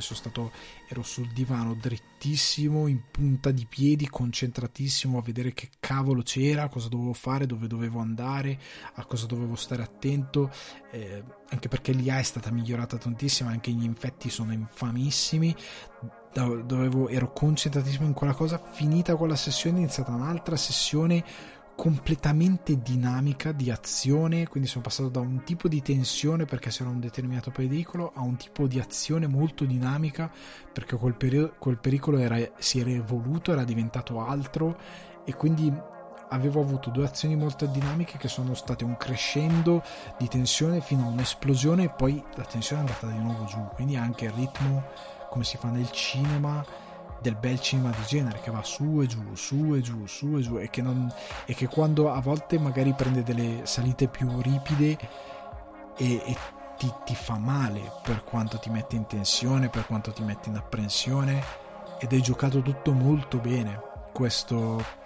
tipo di... è sfruttato tutto molto bene, ecco, questa tensione è sfruttata molto bene. Sono delle volte in cui ti butti in sessioni di gameplay belle lunghe perché sei lì che sei presissimo, non ti riesci a staccare, perché è davvero interessante, è davvero avvincente quello che fai, sia con gli infetti che con gli esseri umani. Come dicevo, hanno aumentato la IA, l'intelligenza artificiale. Se Death Stranding aveva sorpreso tutti per quanto facesse schifo l'intelligenza artificiale, perché erano un po' ebiti gli avversari, qua ti sorprende perché ti aggirano, ti circondano. Se lanci una bottiglia, capita quello un po' più furbo che dice c'è stato un rumore, ma la bottiglia veniva da lì, e tu dici cazzo non me lo aspettavo, e vengono dove tu hai lanciato la bottiglia, piuttosto che andare a controllare la bottiglia, perché loro dicono scusa ma non c'era niente, da dove è arrivata sta cosa? Quindi a volte succede, a volte invece no, vanno a controllare perché magari sei in uno spazio più aperto e può avere senso che ci sia stato quel rumore. A volte se anche ti ingegni male nel causare il lancio di una bottiglia, potrebbe ritorcersi contro, come il lancio di un mattone, quello che è. In alcune sezioni gli NPC, i tuoi avversari, seguono una routine ma come dicevo prima, tu non sei onnipotente nel tuo vedere dove sono, quindi a volte ti scompaiono dal radar perché sono più in là, a volte questa routine viene cambiata, sono più infami nel senso che c'è anche a secondo di chi affronti, perché ci sono diversi tipi di sopravvissuti che puoi incontrare. Alcuni si mettono d'accordo, c'è questa tribù che fischia, e questo fischiare che utilizzano ti stordisce perché è continuo e serve per loro per comunicare, ma per te è una grossa distrazione, ed è una distrazione di narrativa che loro vogliono, questi sopravvissuti, per gli avversari, per comunicare tra di loro, ma effettivamente a livello di gameplay funziona perché te ti distrai e dici ma dove cacchio è questo che fischia, a chi sta fischiando che non vedo l'altro, quindi ti mette una bella strizza addosso perché devi stare veramente attento. Quindi quelli che vengono chiamati scontri, che nel gioco puoi rigiocare, sono belli da rigiocare. A volte a me è capitato anche di salvarne alcuni, nonostante tu poi a fine gioco puoi andare a rigiocare i capitoli, perché dico ok, questa area la voglio rigiocare per vedere cosa posso fare, perché l'altra cosa che è stata fatta a livello di gameplay, e che anche a livello tecnico credo sia servita, è che Naughty Dog ha preso una decisione che io amo e ammiro, nel senso che a un certo punto, già nella scorsa generazione, quello che si era detti era, in molti, non tutti, ma in molti, era basta queste stramaledette mappe.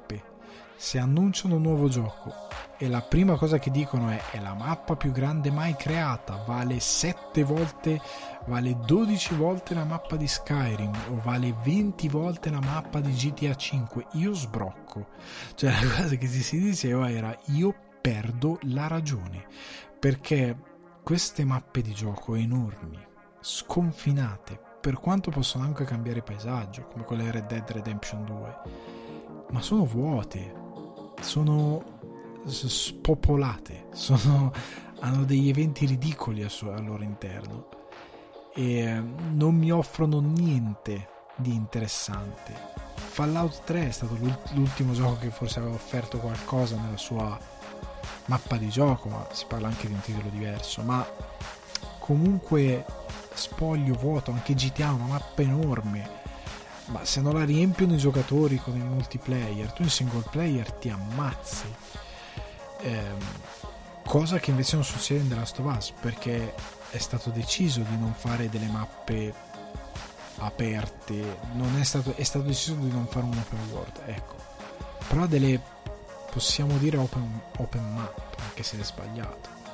a queste mappe di gioco molto grandi, queste aree di gioco enormi, dove c'è un livello di esplorazione molto grande, dove appunto, come dicevo io, tutti gli edifici che hanno una vetrina, e la vetrina ti fa vedere dentro, non è come in molti giochi che vabbè vedi dentro ma è un asset, cioè non ci puoi entrare, è interagibile, se vedi e ti sembra di poterci entrare, o più che altro hai la sensazione, c'è una vetrina, se la sfondo entro, lo puoi fare. C'è una porta, è chiusa, vai, è chiusa a chiave, probabilmente c'è anzi quasi sicuramente 100% c'è un passaggio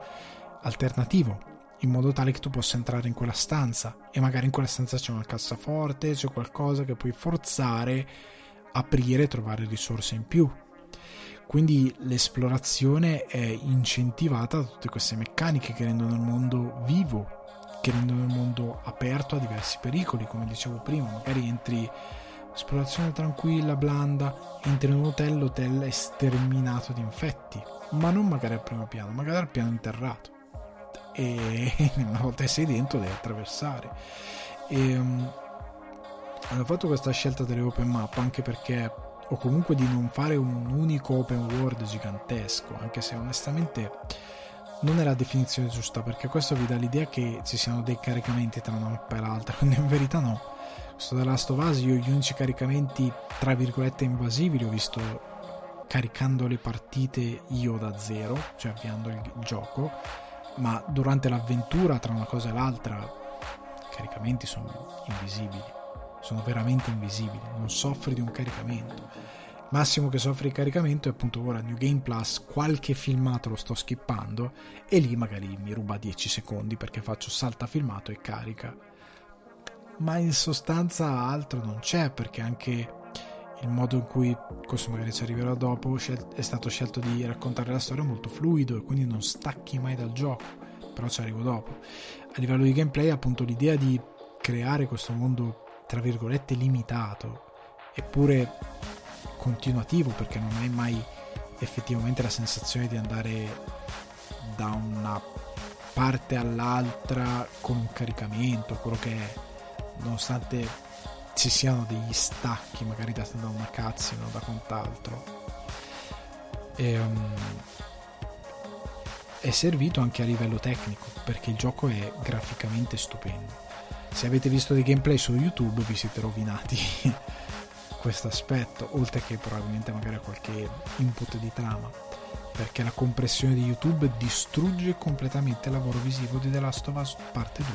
completamente. Fate conto che in game c'è un filtro tipo pellicola che dà quella grana. Amo il cinema, quindi a me piace. Alcuni, ad esempio Sabacono Maico, non l'ha gradita, l'avrebbe voluta togliere. A me è piaciuta un botto, dà quella grana che non è così fastidiosa, però una grana da film girato in pellicola, che non è la pellicola rovinata, non fraintendete, è proprio la grana da pellicola. Se magari avete qualche anno in più come me, avete visto dei film proiettati in pellicola, non in digitale come viene fatto adesso, sapete di cosa sto parlando. Però c'è quella grana proprio da pellicola, che è molto bello, soprattutto in un videogame di genere, e visivamente è stupendo. Visivamente il gioco è pieno di dettagli, è tutto dettagliato. Ho visto una texture non caricarsi immediatamente forse 3 volte contando la prima run, 20, 25, 26 ore di gioco. Non è male considerando che è PS4 Pro e che non siamo alla nuova generazione. Il lavoro fatto da Naughty Dog è sontuoso, ha dei dettagli, ci sono delle PS3 in giro per il mondo di gioco con dei videogame Naughty Dog, libri che puoi leggere benissimo i titoli senza zoomare troppo, senza investire molto tempo nel capire cosa sono, e questa cosa non è comunissima. Non ci sono asset ripetuti in modo stupido. Nella stanza di Alice ci sono 3 libri uguali perché sono probabilmente dei manga o dei film e sono dei volumi, cioè 1, 2, 3.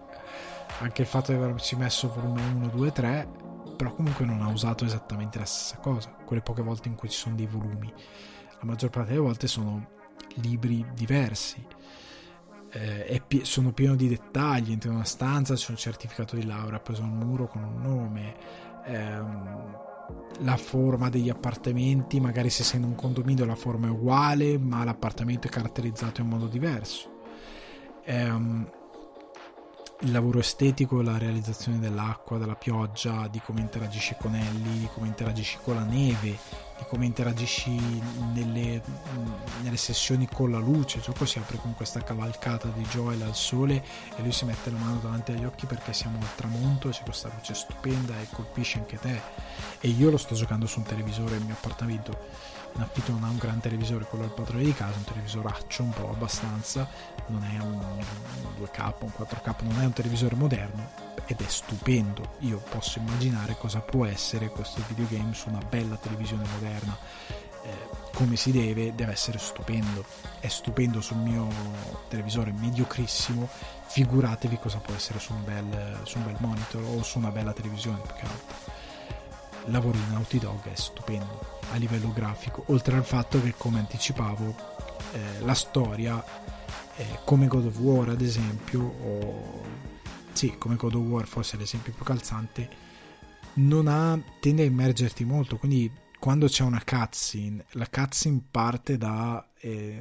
sei sempre in game, sei sempre con l'engine di gioco, non stacchi mai, non c'è uno stacco dove vedi che l'engine della cutscene è molto meglio rispetto a quella del gioco, cioè la camera continua a seguire, magari c'è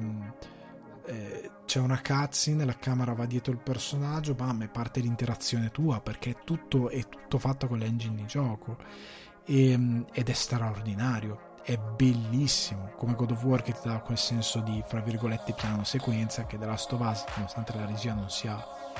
veramente incredibile, e non è un difetto, è semplicemente una regia piuttosto scolastica The Last of Us,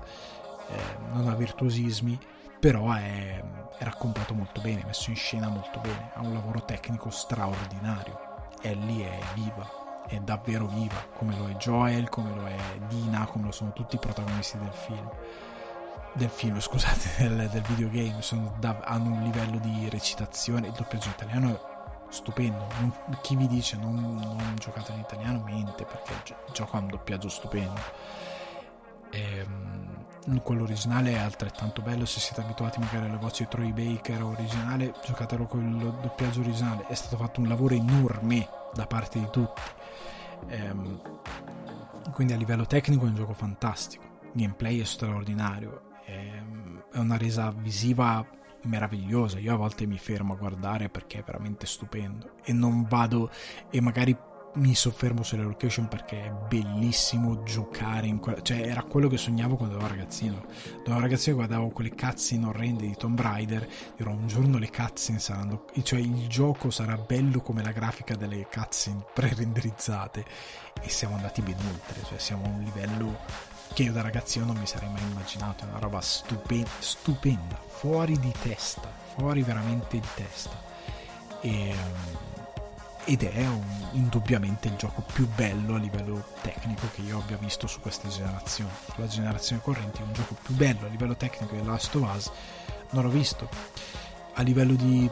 motion capture e recitazione se la batte con Death Stranding, stiamo su quel livello lì, cioè abbiamo un livello dove ci sono delle recitazioni in Death Stranding, ci sono un paio di momenti e tu dici cavolo, questo qua che cosa ha fatto,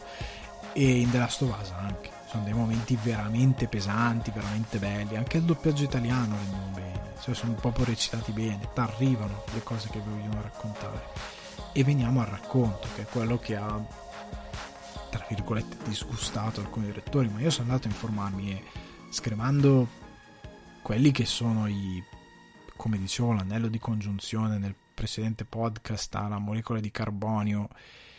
e il tondino che tiene il tappo della bottiglia di plastica, cioè, se siamo lì, perché i ragionamenti sono lì,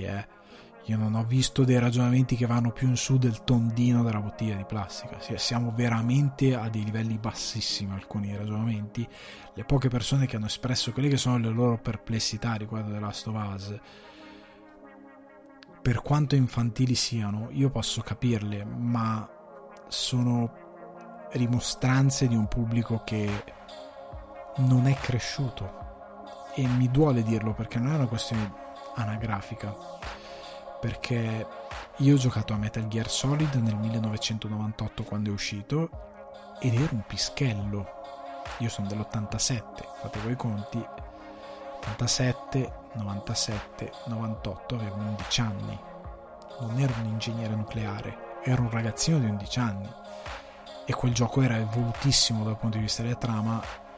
e mi colpì tremendamente, e in un certo senso mi ha formato. Con gli anni gli ho dato più valenza, soprattutto anche quando ho giocato i successivi capitoli, ero più cresciuto ma ero pur sempre un ragazzino, però ne capivo la valenza. Sarà che magari ero fin da ragazzino esposto a cinema e altre cose, e leggevo molto, quindi avevo già una determinata magari predisposizione, ma ero abituato ad assorbire trame così complesse, o quantomeno più o meno complesse. The Last of Us 2 ha una narrazione molto complessa e che soprattutto non è binaria, e questa è la cosa importante, che è quello che ha dato fastidio a molti giocatori, e lo dico fin da ora, non è uno spoiler.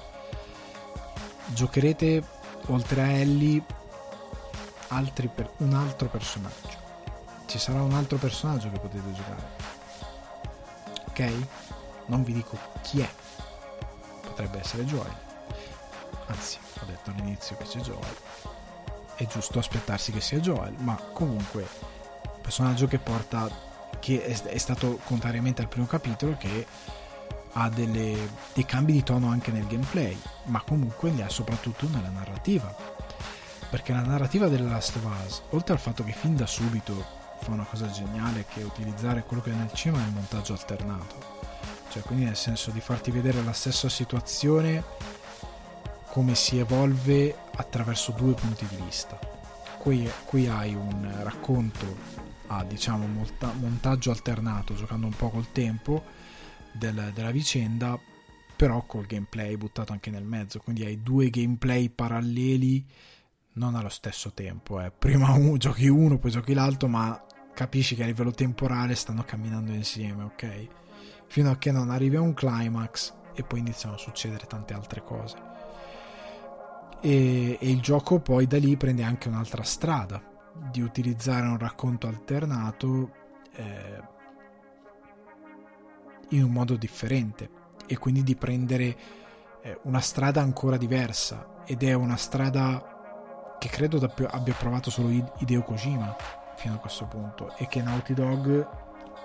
con molto coraggio porta nel presente molto bene, e che mette in discussione tutti i personaggi della Last of Us, tutti, Tommy, Joel, Ellie, Dina, la nuova protagonista che c'è insieme a, che c'è nella narrativa, anche adesso non mi sto ricordando il nome, ma quel ragazzo asiatico che si vede che avete visto probabilmente nei trailer, mette in discussione tutto, mette in discussione la moralità dei personaggi, che è una cosa che l'utente che magari videogioca e basta non è abituato a subire come violenza,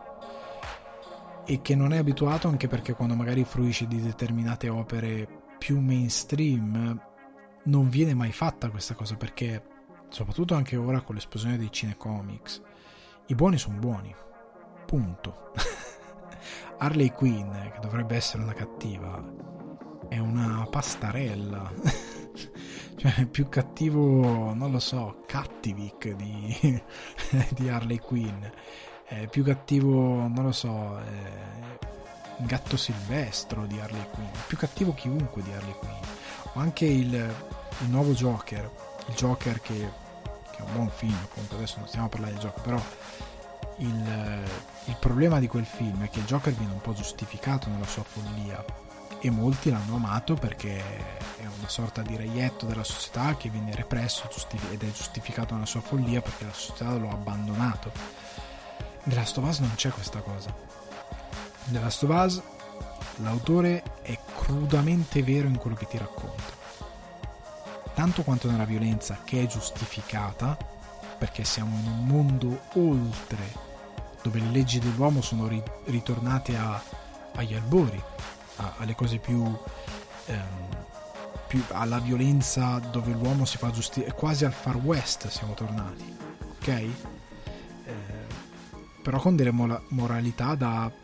apocalisse, cioè dove tanto il mondo è,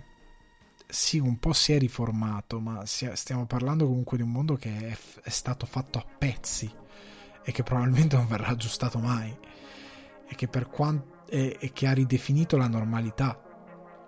a una cosa che ha riconfigurato ogni morale, ogni giudizio, e che mescola il Far West col terrore puro. E nessuno è abituato a vedere dei personaggi che in questo contesto che fa da contorno in modo magnifico, vengono messi in discussione perché non sono davvero buoni. Pensiamo al primo The Last of Us. Joel fa capire più volte che lui e suo fratello per sopravvivere hanno fatto delle cose delle quali probabilmente non vanno fieri. Joel ha una litigata con Tess enorme, non è spoiler, è il primo The Last of Us. Ha una litigata con Tess dove lui sbotta e dice ma noi siamo sopravvissuti, e lei dice no, noi siamo delle persone orribili perché loro probabilmente chissà che schifo hanno fatto per arrivare a sopravvivere per 20 anni. E Joel è un uomo che è stato arrabbiato e che quando lo troviamo The Last of Us ancora arrabbiato e disilluso perché un militare ha sparato a sua figlia in pancia perché il suo ordine era di ammazzare chiunque a vista, infetto o meno che fosse. Joel e Tommy hanno fatto cose orribili. Ellie nel primo The Last of Us per salvare Joel spara in testa a un tizio e poco dopo Joel le mette in mano un fucile per farsi coprire mentre lui va a eliminare silenziosamente, cosa che facciamo noi da giocatori, dei razziatori, ok? Quindi è una ragazzina che ha, non lo so quanti anni aveva in The Last of Us, 11, quello che era, 11, 12, 13 anni, sparava con un fucile a degli esseri umani, non a degli infetti, a degli esseri umani, li ammazzava, poi anche a degli infetti, ma soprattutto a degli esseri umani. E questo gioco ti mette in dubbio, mette in discussione questa cosa, e soprattutto come fa Tarantino, come fa Scorsese, come fanno tanti registi, ti viene a dire sei sicuro che, perché è chiaro fin dal trailer, ora anche qua non è spoiler, che è una storia di vendetta questa della Stovaz. E come in Kill Bill, come in quella storia dove Beatrix Kiddo è la nostra eroina, ma Bill alla fine le dice: tu sei cattiva, tu hai ucciso, continui a uccidere, e ora sei qua per uccidere anche me, anche se io mi sto pentendo, anche se io ti sto dicendo viviamo tutti insieme, però lei deve avere la sua vendetta, perché è più importante di ogni altra cosa. The Last of Us vuole discutere di questo elemento, ne vuole discutere a modo suo, in un contesto completamente diverso, prendendo delle strade completamente sue, e a molti giocatori non è piaciuta questa cosa, perché per il giocatore l'eroe è l'eroe ed è positivo a prescindere, perché non capisce il motivo per cui anche qua la violenza è estremizzata, il motivo per cui, questa è anche una cosa tecnica molto bella, tu colpisci in testa un avversario e quello cade morto per terra col cranio spappolato, si apre una pozza di sangue, che non è una pozza di sangue renderizzata automaticamente che si espande sempre uguale, come i vecchi giochi che tipo Resident Evil buttavi giù 3 zombie e c'erano per terra 3 pozze di sangue uguali, tondi. Sono, ogni pozza di sangue è un po' diversa a seconda di come cade, del colpo, eccetera. Questo è un dettaglio molto, una chicca molto bella. E si aprono delle pozze di sangue, questi cadono a terra rantolando, gli pianti un coltello in gola, oltre a vedere le animazioni facciali incredibilmente prese bene sia di Ellie che della colluttazione, sia di Ellie ma del povero Cristo che viene ammazzato, e poi c'è la conseguenza, che è questo sangue che inizia a scorrere a fiumi e questo povero Cristo che si mette le mani alla gola e inizia a affogare nel suo sangue. Questa cosa è terrificante però rimane il fatto che tu stai ammazzando, ok? Stai comunque ammazzando delle persone e lo stai facendo quasi a prescindere per sopravvivere, ed è capibile il perché, ma tu stai sempre ammazzando delle persone e non sai se magari loro sono come te, loro sono tranquilli, che sono nel loro villaggio, che appartengono al loro gruppo e fanno una loro ronda e perché devono proteggere qualcuno, magari hanno a casa qualcuno. E The Last of Us continua, soprattutto quando esplori, a lasciarti lettere, note di persone che sono morte, persone che appartengono, sopravvissuti, gente della Fedra, altri gruppi. Quindi ti descrive questo ampio mondo narrativo dove ognuno di questi poveracci che è stato ammazzato, che magari ha lasciato una nota perché è scappato e ha sperato di rincontrare una determinata persona X da qualche altra parte, ha lasciato una nota per dire ok, se non mi trovate più qui perché sono là, ti danno una descrizione del mondo che ti fa capire che ogni personaggio, anche uno scheletro che trovi morto per terra, in verità era connesso a qualcosa, magari stava combattendo per qualcosa o per qualcuno in cui credeva, magari stava semplicemente scappando dalla sua famiglia, magari era entrato in un gruppo che tu consideri infame perché quello c'era e lì dentro mi ci sono ritrovato, magari era un rabbino che povero Cristo è dovuto scappare anche lui in mezzo alla pandemia, non credendo nella violenza e finendo chissà dove, magari c'è morto. Può essere uno che per andare a cercare provviste per la sua famiglia, che stava morendo di fame, è arrivato a un certo punto, è stato morso e ha detto bene, io devo rimanere qui perché se torno indietro infetto, do alla mia famiglia una morte orribile, preferisco morire qui e preferisco che loro intuiscano che io non tornerò perché sono morto qui, per esempio. Ti dà una dimensione molto forte del mondo di The Last of Us, che è bello da un lato perché ti descrive quel mondo, ti dà un contesto molto grande, ma allo stesso tempo ti fa capire che nessuno dei personaggi è davvero inquadrabile, come dicevo prima, come per Kill Bill e Beatrix Kiddo, nella dimensione di buono perché è il protagonista. Ogni personaggio ha una dimensione che si giustifica e giustifica nel senso che motiva le azioni che fanno, le azioni che li muovono, ma dei quali subiscono anche le conseguenze. Cioè per la prima volta in un videogame, a parte forse Metal Gear Solid di Kojima, la saga, abbiamo dei personaggi che subiscono quello che succede, subiscono le azioni che hanno compiuto, che compiono, che continuano a compiere, i loro obiettivi li subiscono. E io ho visto che l'utenza non ha gradito questa cosa, non ha gradito l'idea di anche dover pada alla mano fare delle cose spiacevoli, dover giocare qualcosa non per forza di spiacevole, ma che ti crea un contrasto,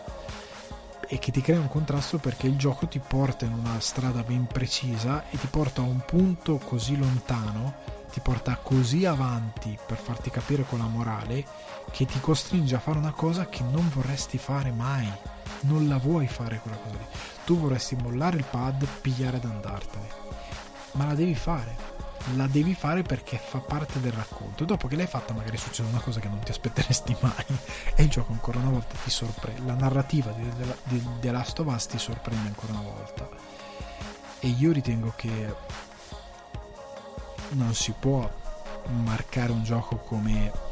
mal scritto, mal fatto, come ho letto, mal sceneggiato, perché quello che vediamo a schermo non ci sta simpatico, perché il buono deve essere buono, perché a molti commenti ho letto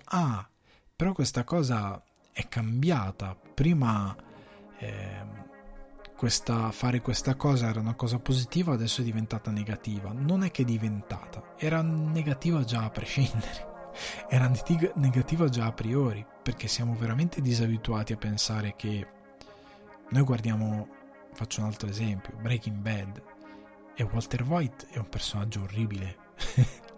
cioè parliamoci chiaro, Walter White noi tifiamo per lui perché la storia ci dice che dobbiamo tifare per lui perché è il personaggio che ci racconta, ma Walter White è quello che consciamente fa affogare nel suo vomito la ragazza di Jesse e la guarda morire è terribile, è un personaggio sotto molti punti di vista orribilante. È Walter White, tifiamo per lui perché noi vediamo la storia dal suo punto di vista e capiamo a livello umano determinate scelte e subiamo il livello umano di determinate scelte, ma è un personaggio orribile, rimane il fatto che stai tifando per un personaggio che fa schifo a livello morale. The Last of Us è molto più potente perché ti fa giocare determinate situazioni, fa la stessa cosa che ha fatto Kojima in The Phantom Pain, quando Kojima ti costringe a giustiziare i soldati infetti nella quarantena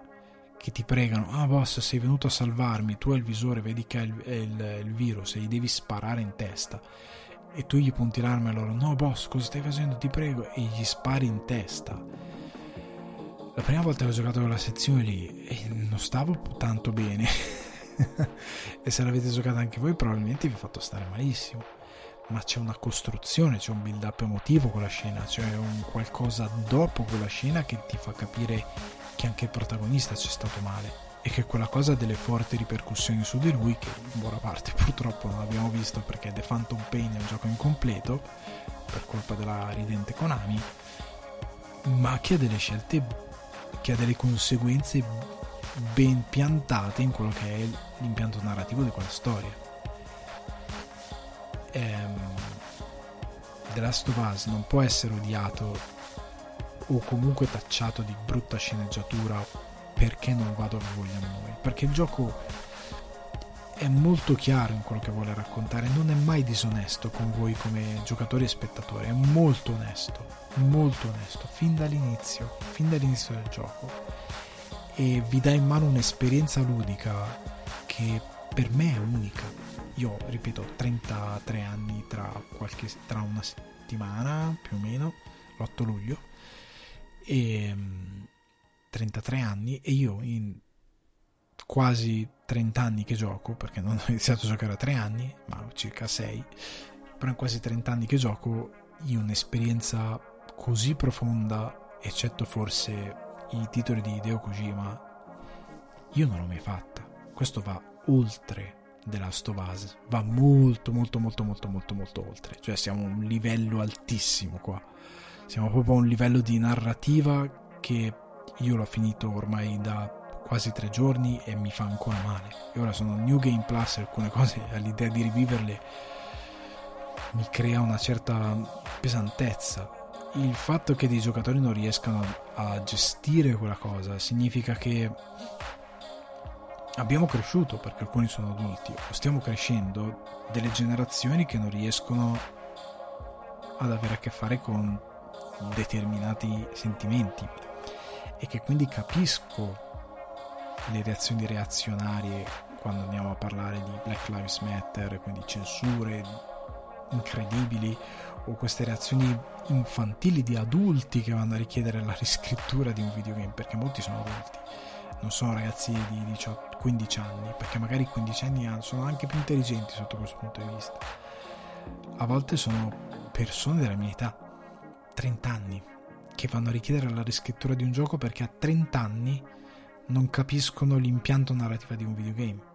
o gente che si sta laureando che non capisce l'impianto narrativo di un videogame, che è complesso, non dico videogame per sminuirlo, dico perché è un videogame, ma che non riescono a capire cosa sta facendo la storia. Vuol dire che tu in vita tua non hai mai letto un libro, vuol dire che tutti questi fan nerd che vengono magari anche dal mondo dei videogame, di Game of Thrones, erano dei poser, probabilmente si leggevano la narrativa su Reddit il giorno dopo la puntata per parlarne online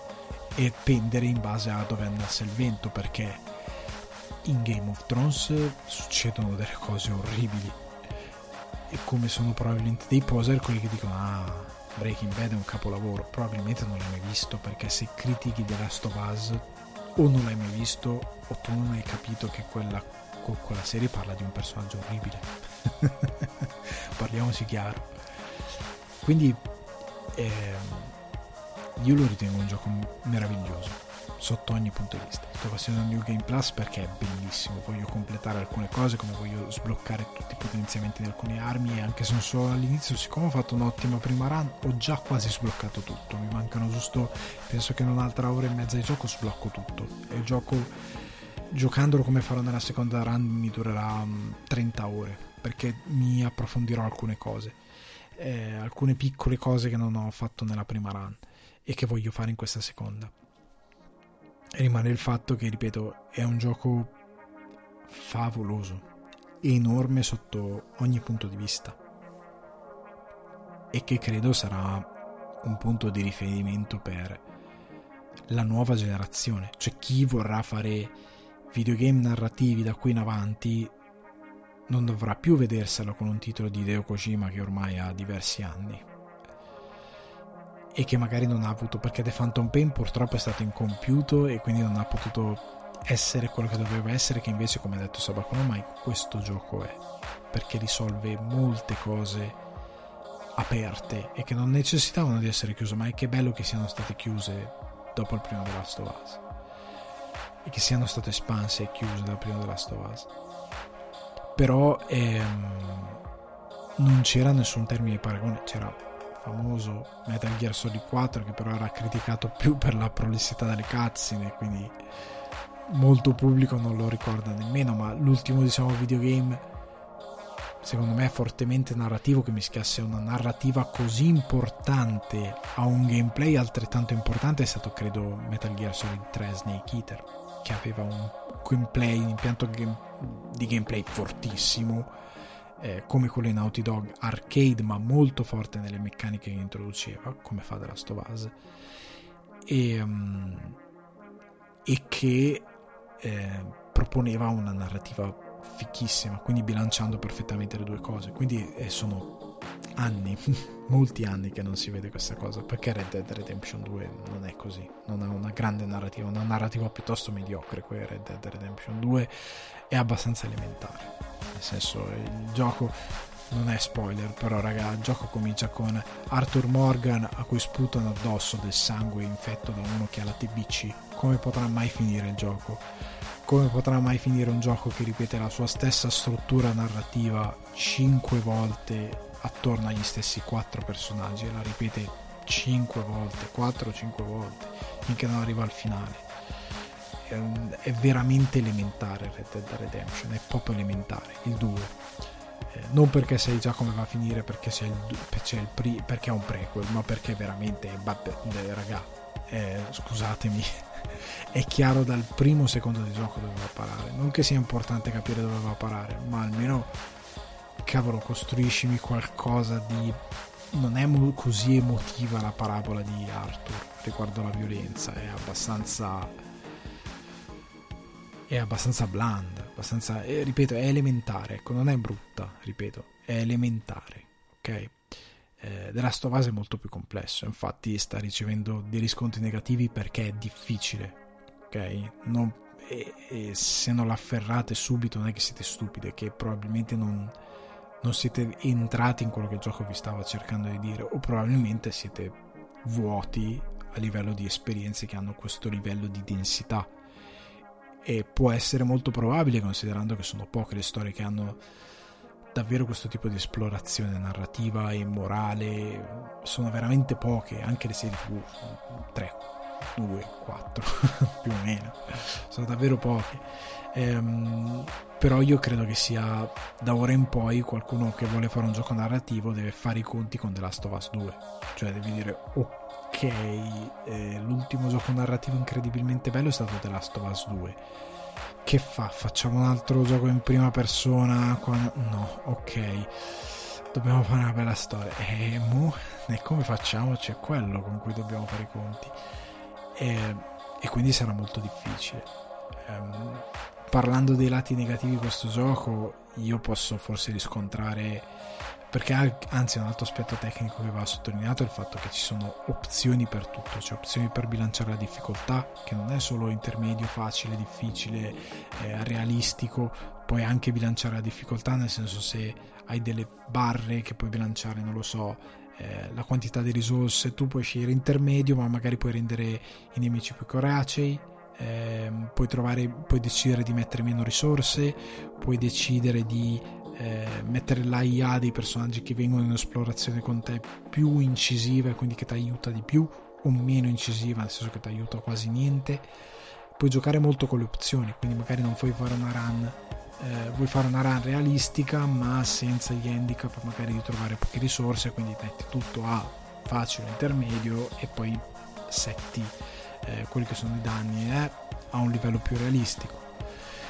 quindi ha anche setup per daltonici, ipovedenti. Era uscita una notizia da un ragazzo ipovedente che ha finito The Last of Us, perché sono delle opzioni che gli consentono comunque di giocare. Se siete appunto daltonici, avete delle opzioni che vi consentono di giocare, avete delle opzioni che vi consentono di giocare anche se avete disabilità che non vi fanno usare bene entrambe le mani. Ha un livello tecnico enorme questo videogame, ed è il motivo per cui dico sotto il 9 non può andare. E quindi, parlando di difetti, io ho visto qualche bug, sono 2-3 bug che dentro il gioco esistono e sono lì e sono innegabili e ci sono. E se non ci fossero stati neanche quei 2-3 bug avrei detto probabilmente 10. L'altro difetto che forse potrei trovare in questo titolo è il fatto di direi forse che nel momento in cui lo vai a rigiocare alcune parti iniziali prettamente narrative, dove magari devi semplicemente camminare qua per il villaggio, che non durano tantissimo, stiamo parlando di un'ora e mezza, stiamo parlando di una manciata una mezz'ora più o meno, 40 minuti, sto togliendo le cutscene, eccetera, più o meno una mezz'ora prima di entrare effettivamente nel vivo. È una parte che poteva essere skippabile, questa mezz'oretta, anche se appunto è una mezz'oretta, non soffri tanto, però sai, potevi mettere l'opzione di fare questa cosa qui, anche se ti toglie un determinato, una determinata costruzione emotiva, però capisco che se lo stai giocando dammi la possibilità di saltarlo. È un gioco che non è ancora perfetto al 100% nella IA, nel senso che per quanto ben evoluta a volte c'è un personaggio che si incanta, a volte c'è un personaggio che fa una routine che è davvero prevedibile, nonostante sia l'inserimento dei cani che secondo la tua traccia, ecco, non avevo detto questa cosa dei cani che secondo la tua traccia, il fiuto, sono parecchio ostici, sono parecchio infami, però puoi mettere delle trappole, puoi distrarli, è molto bello il gameplay, però magari qualche rifinitura di IA era necessaria. È un videogame che ha qualche difettuccio ed è per questo che per me è un 9,5, dove mezzo punto lo tolgo per alcuni bug, appunto per alcune cose che potevano essere riviste, o perché se fosse stato un gioco Nintendo dove praticamente i bug e i glitch non esistono, sarebbe stato probabilmente un 10. Naughty Dog non è riuscita a fare 10, nonostante anche a livello di narrativa per me è perfetto, perché si prende davvero i tempi di un'avventura di ampio respiro. E il motivo per il quale dura così tanto è anche perché c'ha dei momenti in cui sembra finito ma non è finito, e ti sorprende, c'è più di un momento in verità dove dici ok, è finito il gioco, e no poi dici ok, questa volta no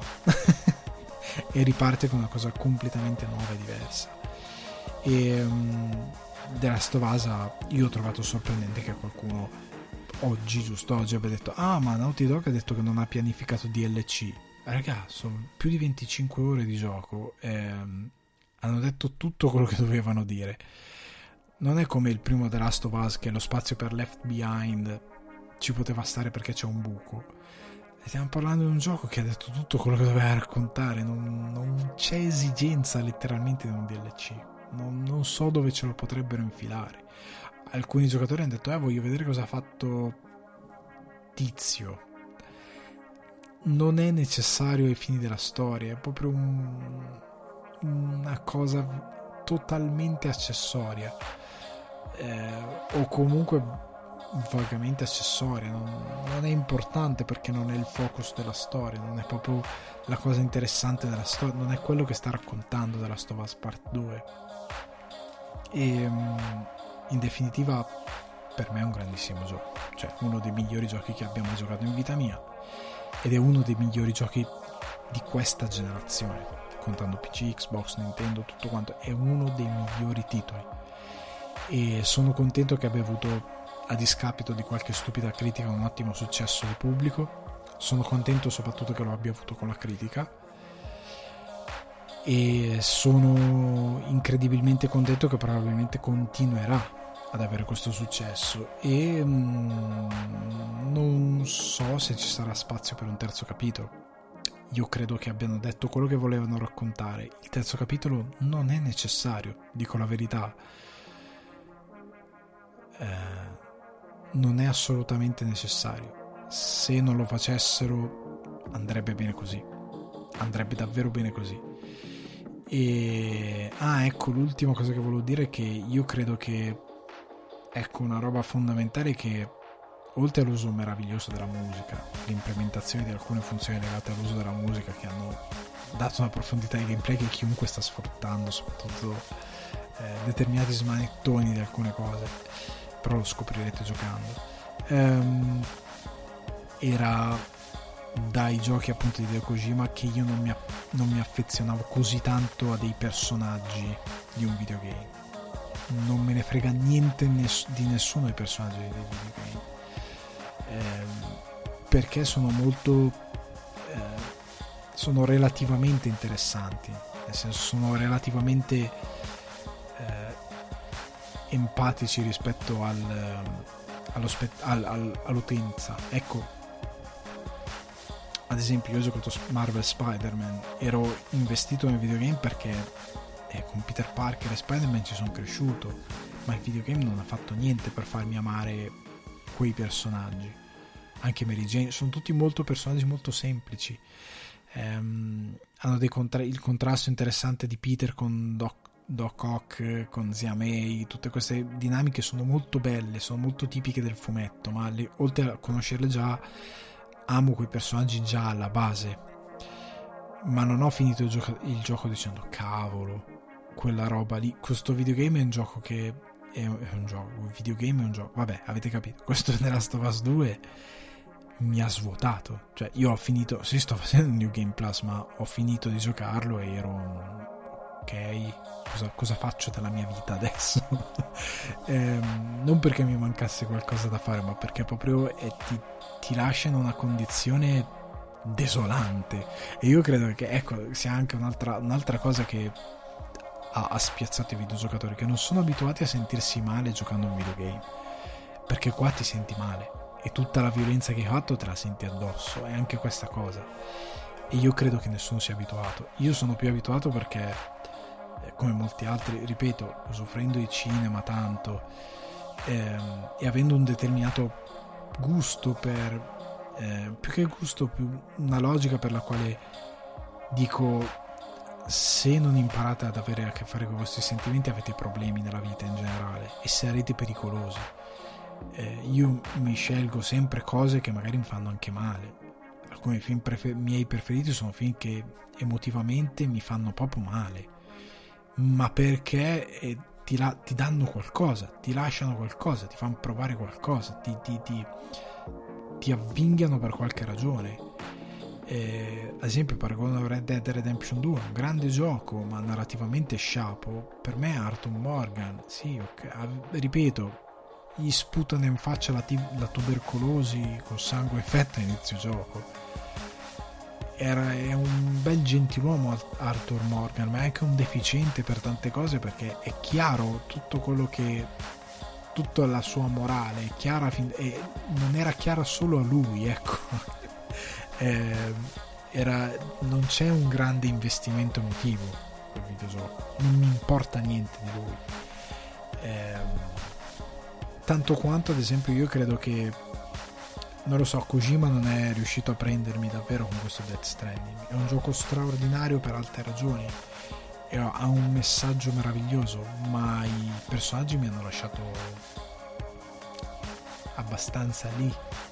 Tanto sapevo e tanto so di questi personaggi, non mi hanno colpito molto. Sono belli, alcuni sono anche scritti in modo interessante, ma non mi hanno dato un investimento emotivo grosso. Metal Gear Solid sì, cioè Snake, il dramma di Snake a un certo punto, e molti personaggi li percepisci, li senti e te li porti un po' a casa con te. Questi The Last of Us 2 molto di più, e lì io, sbilanciandomi totalmente, credo sia il personaggio più potente che abbia mai giocato in un videogame, proprio a livello emotivo. Cioè, me la porto dentro Ellie quando vado in giro, mi è rimasto proprio addosso come il personaggio di un film. Ti rimane, ti sedimenta proprio dentro, nel cervello, nella testa, anche nei ricordi di quello che fai. Non mi sono mai affezionato così tanto a un carattere di un videogioco, tranne, ripeto, forse i giochi di Hideo Kojima, che effettivamente sviluppi un legame con Big Boss, con Snake, che è molto forte per via delle cose che vivono, di quello che rappresentano, di quello che diventano. Per The Last of Us 2 credo ancora di più, proprio molto molto molto di più. Cioè, arrivi a un punto in cui dici cavolo, ma questo personaggio cosa ha fatto? Cioè, arrivi a un certo punto che anche la storia che ti vogliono raccontare e il modo in cui i personaggi vanno dietro la storia, vengono seguiti da chi te la racconta, è talmente denso che a un certo punto soffri con loro. Cioè, sei lì che dici no dai non la voglio fare sta cosa, facciamola finita, cioè sei proprio è veramente, investi molto, e io credo che molti videogiocatori non siano abituati a questa cosa, che ripeto non li rende stupidi, li rende semplicemente abituati male per certi versi, perché dovreste saper avere a che fare con queste cose, dovreste saper elaborare determinate emozioni. Ora io chiudo la recensione perché è durata, cavolo, doveva durare una mezz'oretta, è durata quasi un'ora. Vi lascio a questo punto, vi ringrazio per avermi seguito anche questa settimana con Sul Divano di Ale. Vi rimando a Spotify, iTunes, Apple Podcast, Google Podcast, Deezer, TuneIn, Alexa, dove potete appunto seguire il divano, potete lasciare una recensione a 5 stelle su iTunes o Apple Podcast, quindi fatelo, mi raccomando, fatelo, e ripeto, se avete qualsiasi domanda, qualsiasi commento che mi volete lasciare, mi potete contattare appunto, se volete, via Instagram alessandro_guardi. Ci risentiamo alla prossima, che spero sia molto presto. Ciao.